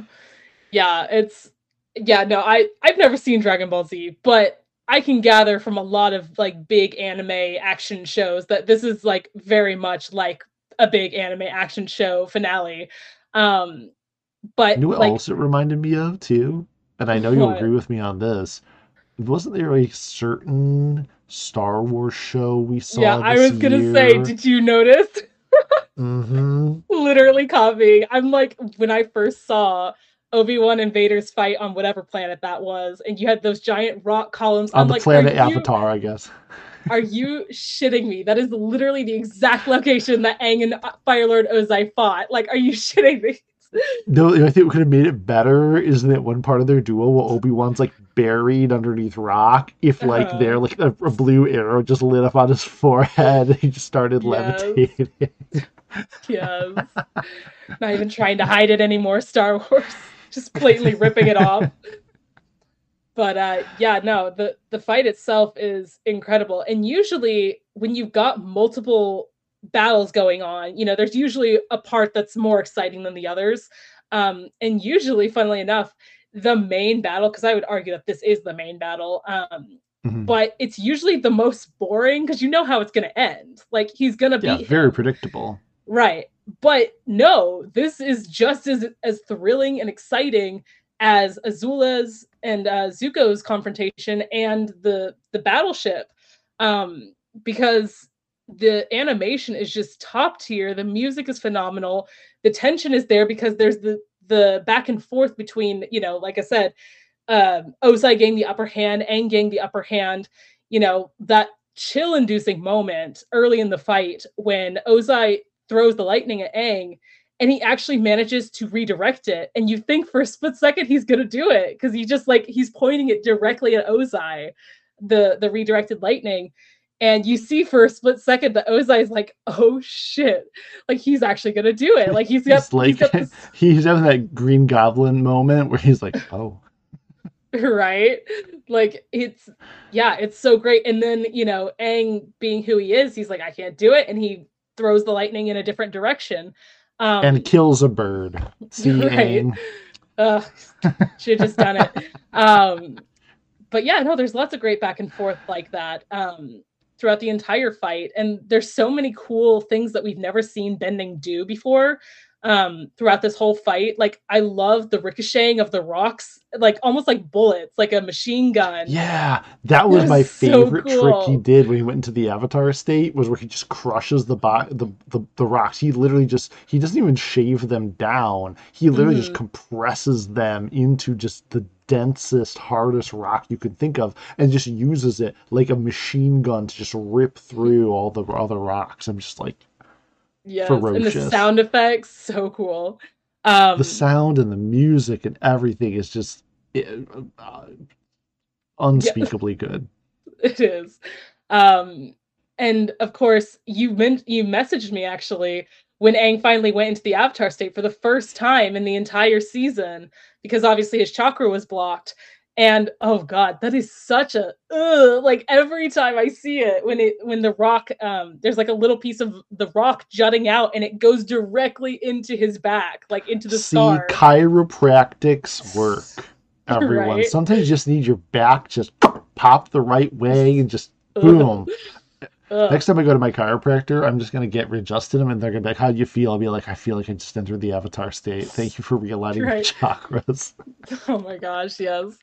Um and then yeah, he he goes full avatar state and it is awesome and he grabs Ozai by the beard and just like air blasts him like Oh. a hundred feet away. It's just so cool. The whole fight is so cool, but that first leg of the fight, in my opinion, is the best. The Mhm. first leg of the fight where he that like when he reaches up and grabs his beard and re- emerges out of the rock in the avatar Mhm. state and Ozai knows he's already dead. He, Yeah, just right. knows he's dead. He's he literally is. You see, like any hope of walking away just completely drain out of his face. It's not even like, am I going to live? It's like, how long can I last before I die? At this, it's the only Right. question left. And then Aang just starts pulling all the elements together around Mhm. himself: the orbiting rocks, the swirling water, the ball of of of air, the ring of fire, the ring of fire, the ring of fire. right. Yes, it's so cool. It is like one of the most iconic images from the show. Um, and I love it so much. I have that pop actually of him in the air sphere with all the elements going around. Like it's so Do cool. you? Yes. I don't know if it's no, it's not back there. It's it's I have like a whole shelf for everybody that doesn't know right Oh, behind you me the camera. show me. You have to show me. Yeah, it's it's even got the details of like the back uh scar and the scar on his foot. And it's just like this is such a cool No, pop. Does it? Yes, it's so cool. Um, anyway, I collect pops for anybody that doesn't know, um, especially Avatar ones. They're the best. And so, yeah, it's the entire fight is incredible. And then we get he finally has uh, Fire Lord Ozai pinned down. Um, you know, he is completely at Aang's mercy. And we get that awesome Avatar voice where you can hear all the previous avatars talking through Aang, and it's just so chill inducing you know, Avatar or um, Fire Lord Ozai, you and your forefathers have devastated the balance of this world. Now you shall pay the ultimate price. I'm like, oh shit!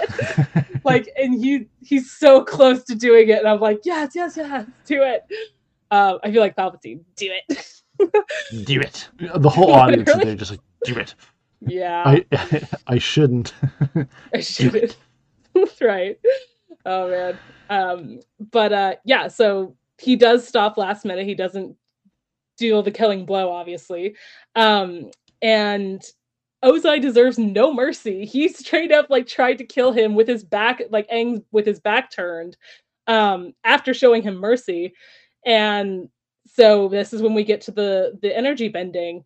And I gotta say, while it's visually stunning, I don't really understand why they decided to go with the the orange and blue kind of color scheme and like the consuming.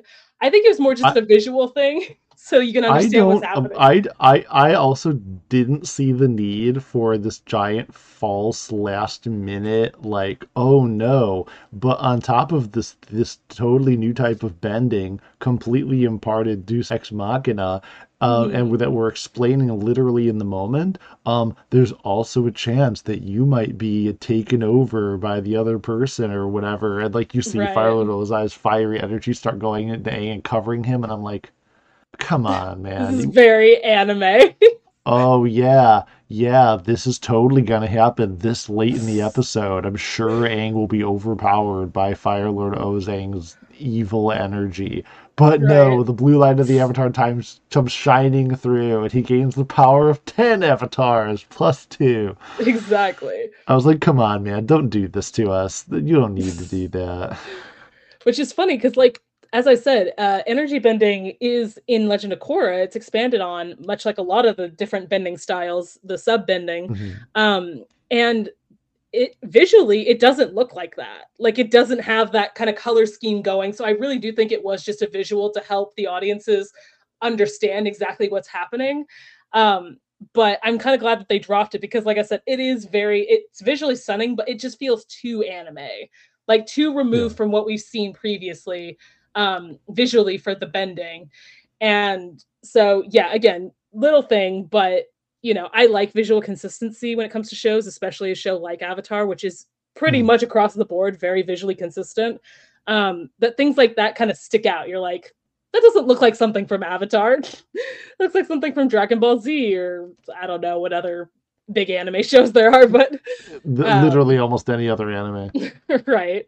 Um, but uh, so yeah, and and I love the moment where um, after he takes Avatar, not Avatar, um, Fire Lord Ozai's bending, and he just kind of goes to the ledge and he, you know, goes into the Avatar state for a moment and he brings up the water to cover the fire, you know, and it's it's just a great moment and a, again a very impressive display of bending that he's able to basically lift the ocean in order to to quench the fire and it's like the last thing he does in the battle and i'm like yes this is Aang. Like he is protecting and um you know not just people but also nature which is something he's very passionate about.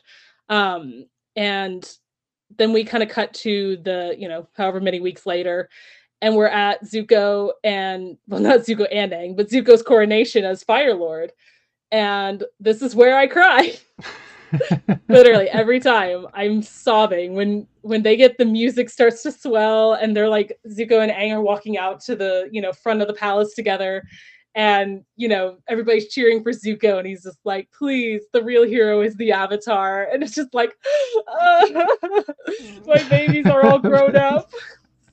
Literal tears. Oh my god. Mine was so tainted because I kept thinking it when he said the the real hero is back here. I got like Homelander from the boys vibes. It's like, no, no, you guys are the real heroes. oh my god. We see you're so weird. Um, and then we see Azula, not Azula, but uh, Mai and Ty Lee. You know, Mai is back with Zuko. She got out of prison thanks to her uncle yeah, pulling some because you, strings. you totally lied to me. You were just like you, I the last the last we see of them. was being uh, and- sarcastic. and, I took that personally. right. So that was a fucking lie.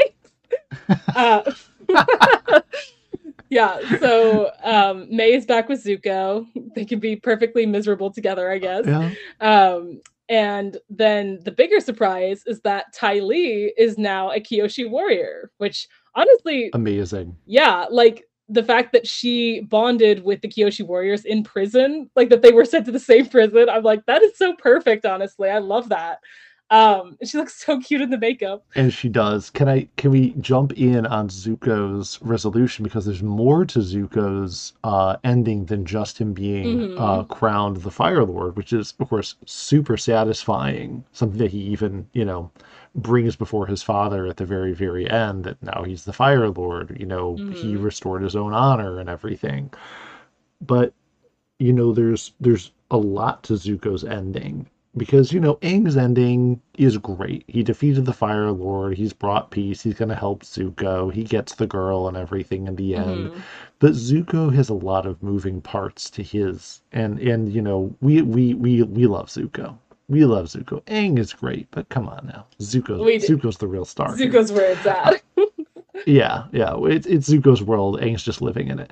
Um, and so one of the things, though, I had I had mentioned how I was like I'd made peace with the fact that you know they're Zutara. It's just uh, it's a nice idea, but I'm I'm Mhm. okay with the fact it's not meant to be. But you know what? In the end scene where Zuko wound up, I actually made peace and actually like the fact that he ended up with Mai. really interesting. And so here is why. Because up until this point, I've been withholding judgment on it entirely. I've been like, eh, I don't really care for Mai as a character, blah, blah, blah. You know, as so much as there's other people we're talking about Zuko being with, we're shipping him with.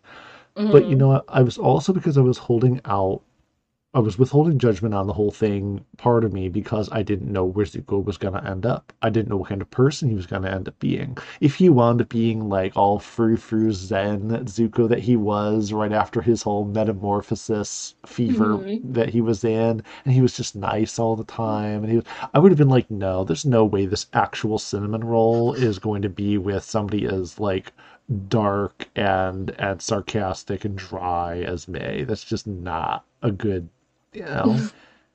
Right. but but where Zuko wound up and the character he evolved into and who he is by the end of the show, I think is a really good fit. And here's why.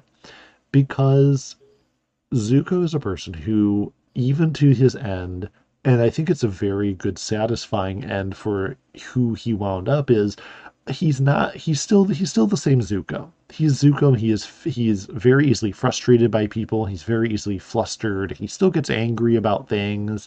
He you know it's that Zuko that we said that it, as I mentioned after his fever, it was very weird to see him like Mhm. that. And I was like, I hope this isn't the Zuko he's going to end up being when he's a good guy because I don't like this Zuko. Right. And it's very smart that in season three, the met the ultimate, the final form of Zuko is still the Zuko that we know and love. It's just Mhm. he's morally good, but he hasn't Yeah. changed from who he is.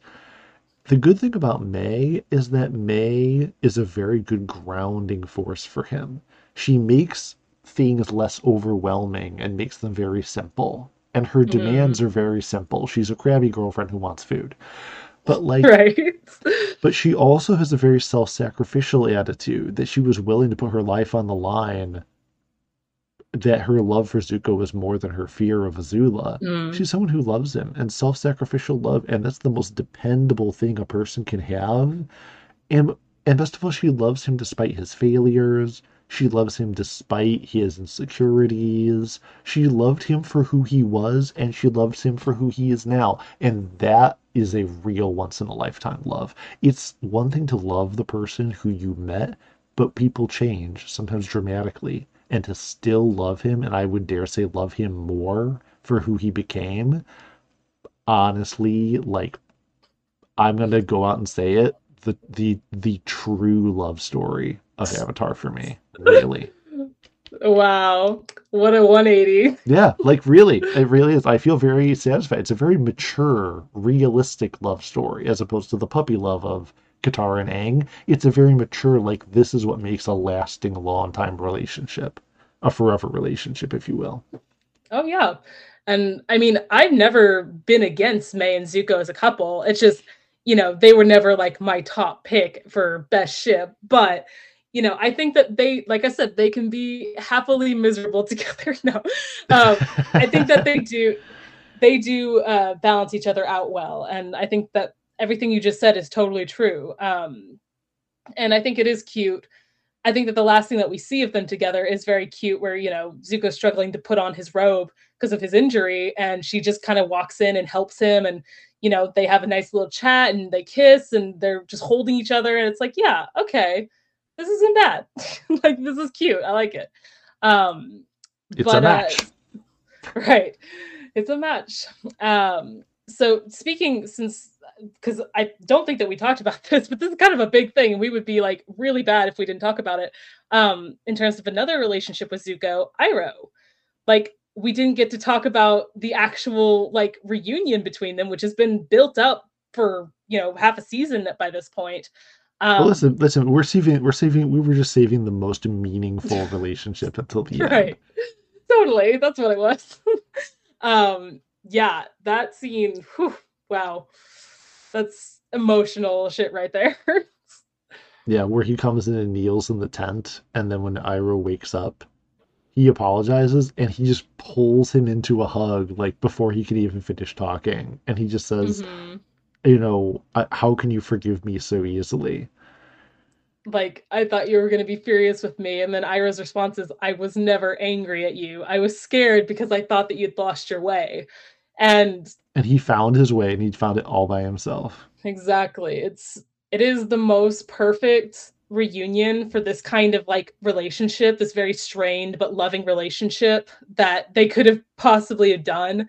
Um and like I swear this is where I'm like uh we we I did a whole post about sequel trilogy like missed potential, but this is the thing that I really wish we could have seen between Leia and Ben like something like along the lines of this, which we kind of got with Han, but like I want it real, like in person. Yeah. Um, a reunion and a redemption of that caliber, you know, of, of Zuko and Iroh's uh, reunion, because yeah, it's so powerful. And this is, you know, like I said, we've been building up to this kind of, you know, reunion for basically not even just half a season, but the whole season, because Iroh's been in prison for the first half and then he escaped and we didn't see him until now. So yeah. it's yeah, really a whole season of basically Zuko thinking that Iroh hated him and was mad at him for what he did. Um, but no, like he he always loved Zuko and he never that never wavered, that never changed, um, despite what he did. And for Zuko to get that confirmation, I think it was just a huge weight lifted off of his shoulders. Um, and Dante Basco's voice acting and Greg Baldwin's voice oh, acting, who beautiful. Oh, like you can just hear Dante, especially Dante Basco, um, his voice just cracking as he's trying to get the words out, the the apology, yeah. and yeah, it's oh, it's so beautiful. So and the music yeah. swelling as Iroh pulls him into the hug, like it's the most like comforting thing knowing that no matter what you do, the love of you know someone like Iroh will always be there. Like you could do the worst possible thing and they will still love you no matter what. See, there's a, there's a big theme of forgiveness in Zuko's triumphs. There's mm-hmm. there's a big theme of forgiveness. He has to be forgiven by the gang, in particular, you know, Katara most of all. Mm-hmm. And then, you know, he needs um, the forgiveness of Iroh, which he asks for and then he gets But you know what? He doesn't even have to ask for forgiveness from Mai. She just gives it to him because she loves him in that way. And, hmm you know, it's a very powerful lesson, I think, that Zuko just as a character, you know, embodies, which is a very essential truth, which I will pass on, which is that relationships, especially romantic relationships, in order for them to last, eh, they require a lot of forgiveness. They require a lot of things, but they require a lot of forgiveness. If you can't forgive people for things, because we're all human, we're going to mess up. We're going to make mistakes. We we we hide things, we lie, we get angry, all the things that just we we're not perfect. And that's really hmm what I think it means for people to enter relationships acknowledging they're not perfect is that if you're going to be disappointed in yourself or think that you don't deserve love because you're not perfect, well look at Zuko. Zuko is surrounded by people who really truly love him in the end, and they love him and they're able to make that love real because they forgive him. hmm And it's Yeah. hard to do, but it really is an essential part of the truest love is being able to set aside, you know, those things and forgive. It's very, very, very important. And I love that. I love that for Zuko. I love that for our boy. I know. So good. Um, the goodest boy. He is the And goodest uh, boy. he is. Um, so after the coronation, we get again, I assume another time jump, and we see the gang all in Ba Sing Se at Iroh's new tea shop, which is beautiful and in the upper ring. hmm Um, and you know, it's Sokka creating this the last supper of everyone there, you know, yes. perfect art, flawless as always, the old master. Why did you draw me firebending? Thought it would look more exciting. Um, but uh, yeah, and everybody's wearing these new Earth Kingdom outfits, and I just gotta say that Zuko in Earth Kingdom outfits is a huge weakness of mine. He just looks so good at them. Uh, It's just green. It's just such a good color on the man. right, Brings out um, brings out that fiery yellow in his eyes. right. Um, and so Aang kind of goes out to the balcony. It's this gorgeous sunset, so beautiful. Um, and it's it's interesting to note that the show starts at sunrise with uh Sokka and Katara, you know, going out fishing first thing in the morning, and the show ends on a sunset. Again, it's beautiful. and the last word spoken in the entire show is perfect because Toph, when looking at the picture, even though she can't see it, she jokingly says, Well, I think you all look perfect. And what a perfect way to the last thing for the show to say is the word perfect. Um, and so Katara joins Aang out on the balcony, you know, with the beautiful sunset in the background. And this it's I think it's great to note that they don't kiss first, they hug first.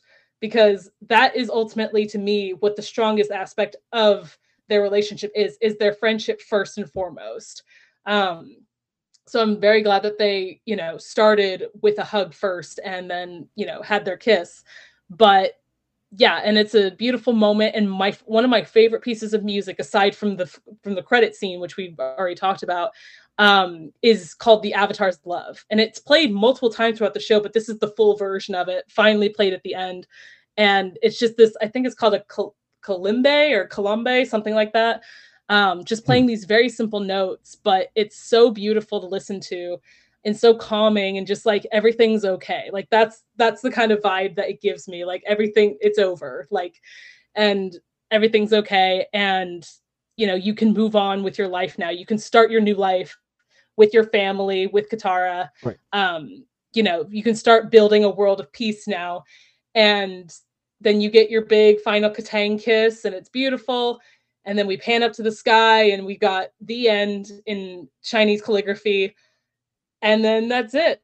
And it's over. And I'm just like, could it be more perfect? Like, No, Toph really put oh, it the best so way. good, so emotional. No, the show has a great a great resolution for everyone and everything, and it's it's such a satisfying ending. And it again, you know, it wraps up everything so so nicely.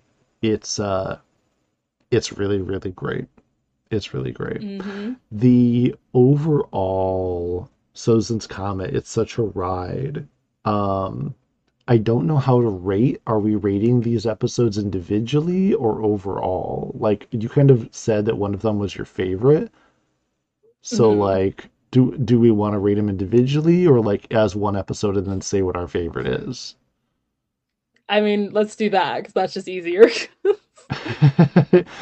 um, so for me, I think the overall rating for for the finale, and I mean, I'm, and when I say this, I'm very heavily skewing it toward what happens to the last two episodes. Um, um, the whole the whole the whole arc of the finale, this four-parter, is probably a it's probably a 9.8 for me. It's probably 9.8. The whole thing is is epic beyond belief, incredible to watch, definitely worth a rewatch, in particular the last, you know, last two episodes. Um, just due to the action involved, the spectacle is amazing. Um, I really think that I I I, I really love uh moments from Avatar Aang as some of the best moments. Like him entering the Avatar state is just a, a fantastic moment. Um, mhm, but it's really hard for me to pin down which episode of them is my favorite. Um, again, the Old Masters is really, really good. Um, I'd probably have to say that either the Old Masters or Avatar Aang are my favorites. Um, if not for the fact that there's again just the weak part about the whole energy bending and the lion turtle thing that's a big like fumble as far as I I think. mhm. But I mean, it only detracts a little bit from my overall rating. Um, and is of course why it's not like a 10 out of 10 for me, just because there's a little stumbles here and there in the in the story. But overall, yeah, I'd say 9.8. Yeah, I think I'm gonna agree with that. Um, uh, because literally, it would be a 10 out of 10 if they if they just had either a explained the lion turtle much better and the energy bending, or they just did something different with the with the ultimate conclusion with Ozai um altogether. But everything else is pretty much pitch perfect for the finale. Like I really don't know if there's anything else I would change. Um as I already said, the old ma or not old master, sorry, Into the Inferno is my personal favorite of the 4 episodes. I would give that a 10 out of 10. Um, I think that that's the only episode aside from Lake Laogai that I've given that ranking. So, you know, that's really good. Um, but, uh, yeah, I I just absolutely love the finale. I've seen it a 100 times, and like I said, I have a nostalgic attachment to it just because I was there when it aired, and it was such a monumental thing. It was the first major show that I'd ever seen the finale of, like, as it was airing. So, like, that that has a very big place in my heart. Um, and yeah, I don't know how, what much else there is to say about it. It's just it's so good. And again, this is one of the rare ch- rare times where like the finale is the, pretty much the best part of a sh- of the show. Like, you know, Yeah. that never happens nowadays. Finales always seem to fumble nowadays um, with shows, and it's it's so great to go back to a time when that wasn't the case. Yeah, I th I think that they just like I think that a lot of shows nowadays, funny as it sounds, I think that it's very difficult for them to pull off a climax correctly to build up to it. Um, the storytelling that's done nowadays is just different. Um, I think in a lot Mhm, of ways they try they they don't I don't know if they're trying to subvert expectations or just do a different formula or if there's just something they're trying to go for, but they don't set up a finale and and a crescendo of the story building up building up building up to a big overarching finally big blowout finale. It, it always just kind of comes out of left field. It comes like right after the final twist of the story and then there's like mhm, boom a finale when you're not expecting it. With this it's so satisfying because there's all this build up and all this anticipation and we've known virtually the entire season what was going to be coming um, it was just a mhm, matter of what was going to happen when we got there. So the twist didn't happen. There wasn't a twist. And then, like, oh, now we find out who the real villain is, sort of twist. And now the finale suddenly happens, but not in a way we expected. I feel like they're trying so hard for plot twists because here we did the opposite. Here in a show that's, you know, 14 years old, we're we're we're doing the complete opposite with it. Where where it's a buildup of something that's very predictable, very predictable, but it's a question the entire time of, okay, we know what we're gonna do, but how? How are we gonna pull it mhm. off? And there's an expected way it's gonna be done that is at the last minute subverted. we have a plan going in the entire time that at the last minute, it's not even that the plan doesn't work. He could have killed him at any time, but instead we choose a different mm-hmm. path and we do that at the last second. And and that's right. amazing. So hmm. but you know, the episode itself aside, you know, having traveled this whole long journey, you know, obviously I want to thank everybody who has been you know, listening, as I said at the start of the show, everybody who's been listening this entire time, following the show, leaving us comments, um, whether it's on our personal social media or commentary on the the page, uh, the Instagram for the podcast. You know, everyone's so very encouraging. You know, we've loved making this. I've loved making this with you, Amanda. Like the, coming mm-hmm. in to mm-hmm. do this every single week is so much fun. Yeah, I'm so glad that you decided that you wanted to do it with me because, like, it's yeah, it's like the highlight of my week every every Sunday when we get to record and I get to hear your thoughts. Like, and I love just how in depth, like, and how you make me like think about the show in a different way from a different perspective, and like, yeah, it's just been so much fun because like it's one thing to talk to another fan about something that you grew up with, like how we did with you know my friend the other episode, but you know to have someone that's never seen the show, you know, like I said, bring a fresh perspective to it and make me kind of reevaluate the show that I have seen a hundred times at this point. It's so exciting because it's like I'm watching it for the first time with fresh set of eyes, and it's just it's so fun. So I'm so glad that we decided yeah. to do this. Well, well, because you know, you know, as as we kind of talked about, you know, when you've seen something a hundred times yourself, you get a little, you know, the Swedish have a, a great term for it that they use, which is called home blind, which is that mm-hmm. you know mm-hmm. it's what you live in, it's what it's your environment, it's what you look at as normal. You've walk there a hundred times, seen it a hundred times. It's nothing spectacular about it, n- strange about it, or anything like that. Mm-hmm. And then mm-hmm. somebody else who's never experienced it comes in, and you kind of experience it fresh. You get another perspective. And you know, for my part, you know, the, doing the podcast is all great and fine, and I love doing that. But you know, I just want to extend my personal thank you to you to encourage me to watch the show and to make this a thing that we could do together because it has added a lot like personally to my life the way that you know the marvel movies add a lot or the star wars movies add a lot and this is something from your childhood that you know you've had your entire life as reference and you sharing that with me means a lot to me personally and it has opened up a whole new you know dimension of fandom things that i'll get now memes and references and you know art from the show and and things like that now have personal meaning for me in my own life. And so I want to thank you for that. Oh, you're welcome. Get all emotional on me. so, do you want to tell everybody what the plan is going forward now that we're done with Avatar? Uh, yeah. So tentatively, um, obviously, we're going to be looking forward to the the sequel uh show mm-hmm. to this, The Legend of Korra. Um, there's no hard timetable on it just yet because you know life happens, and so we'll see how it goes. Um, but the plan moving forward is that we're going to take a couple of months off, and in 2023. Uh, next year, we will come back to the podcast to probably begin airing episodes of us going through Legend of Korra, probably around March. Probably the month of mm-hmm. March is when we'll start airing those. Um, so look forward to that. Um, mm-hmm. But no, this mm-hmm. has been a blast. All all the the months that we've been going through this have been a blast. Avatar has truly lived up to all the hype that it is one of the greatest, if not the greatest, animated series put on television. Just uh, absolutely amazing, and this has been a great ride.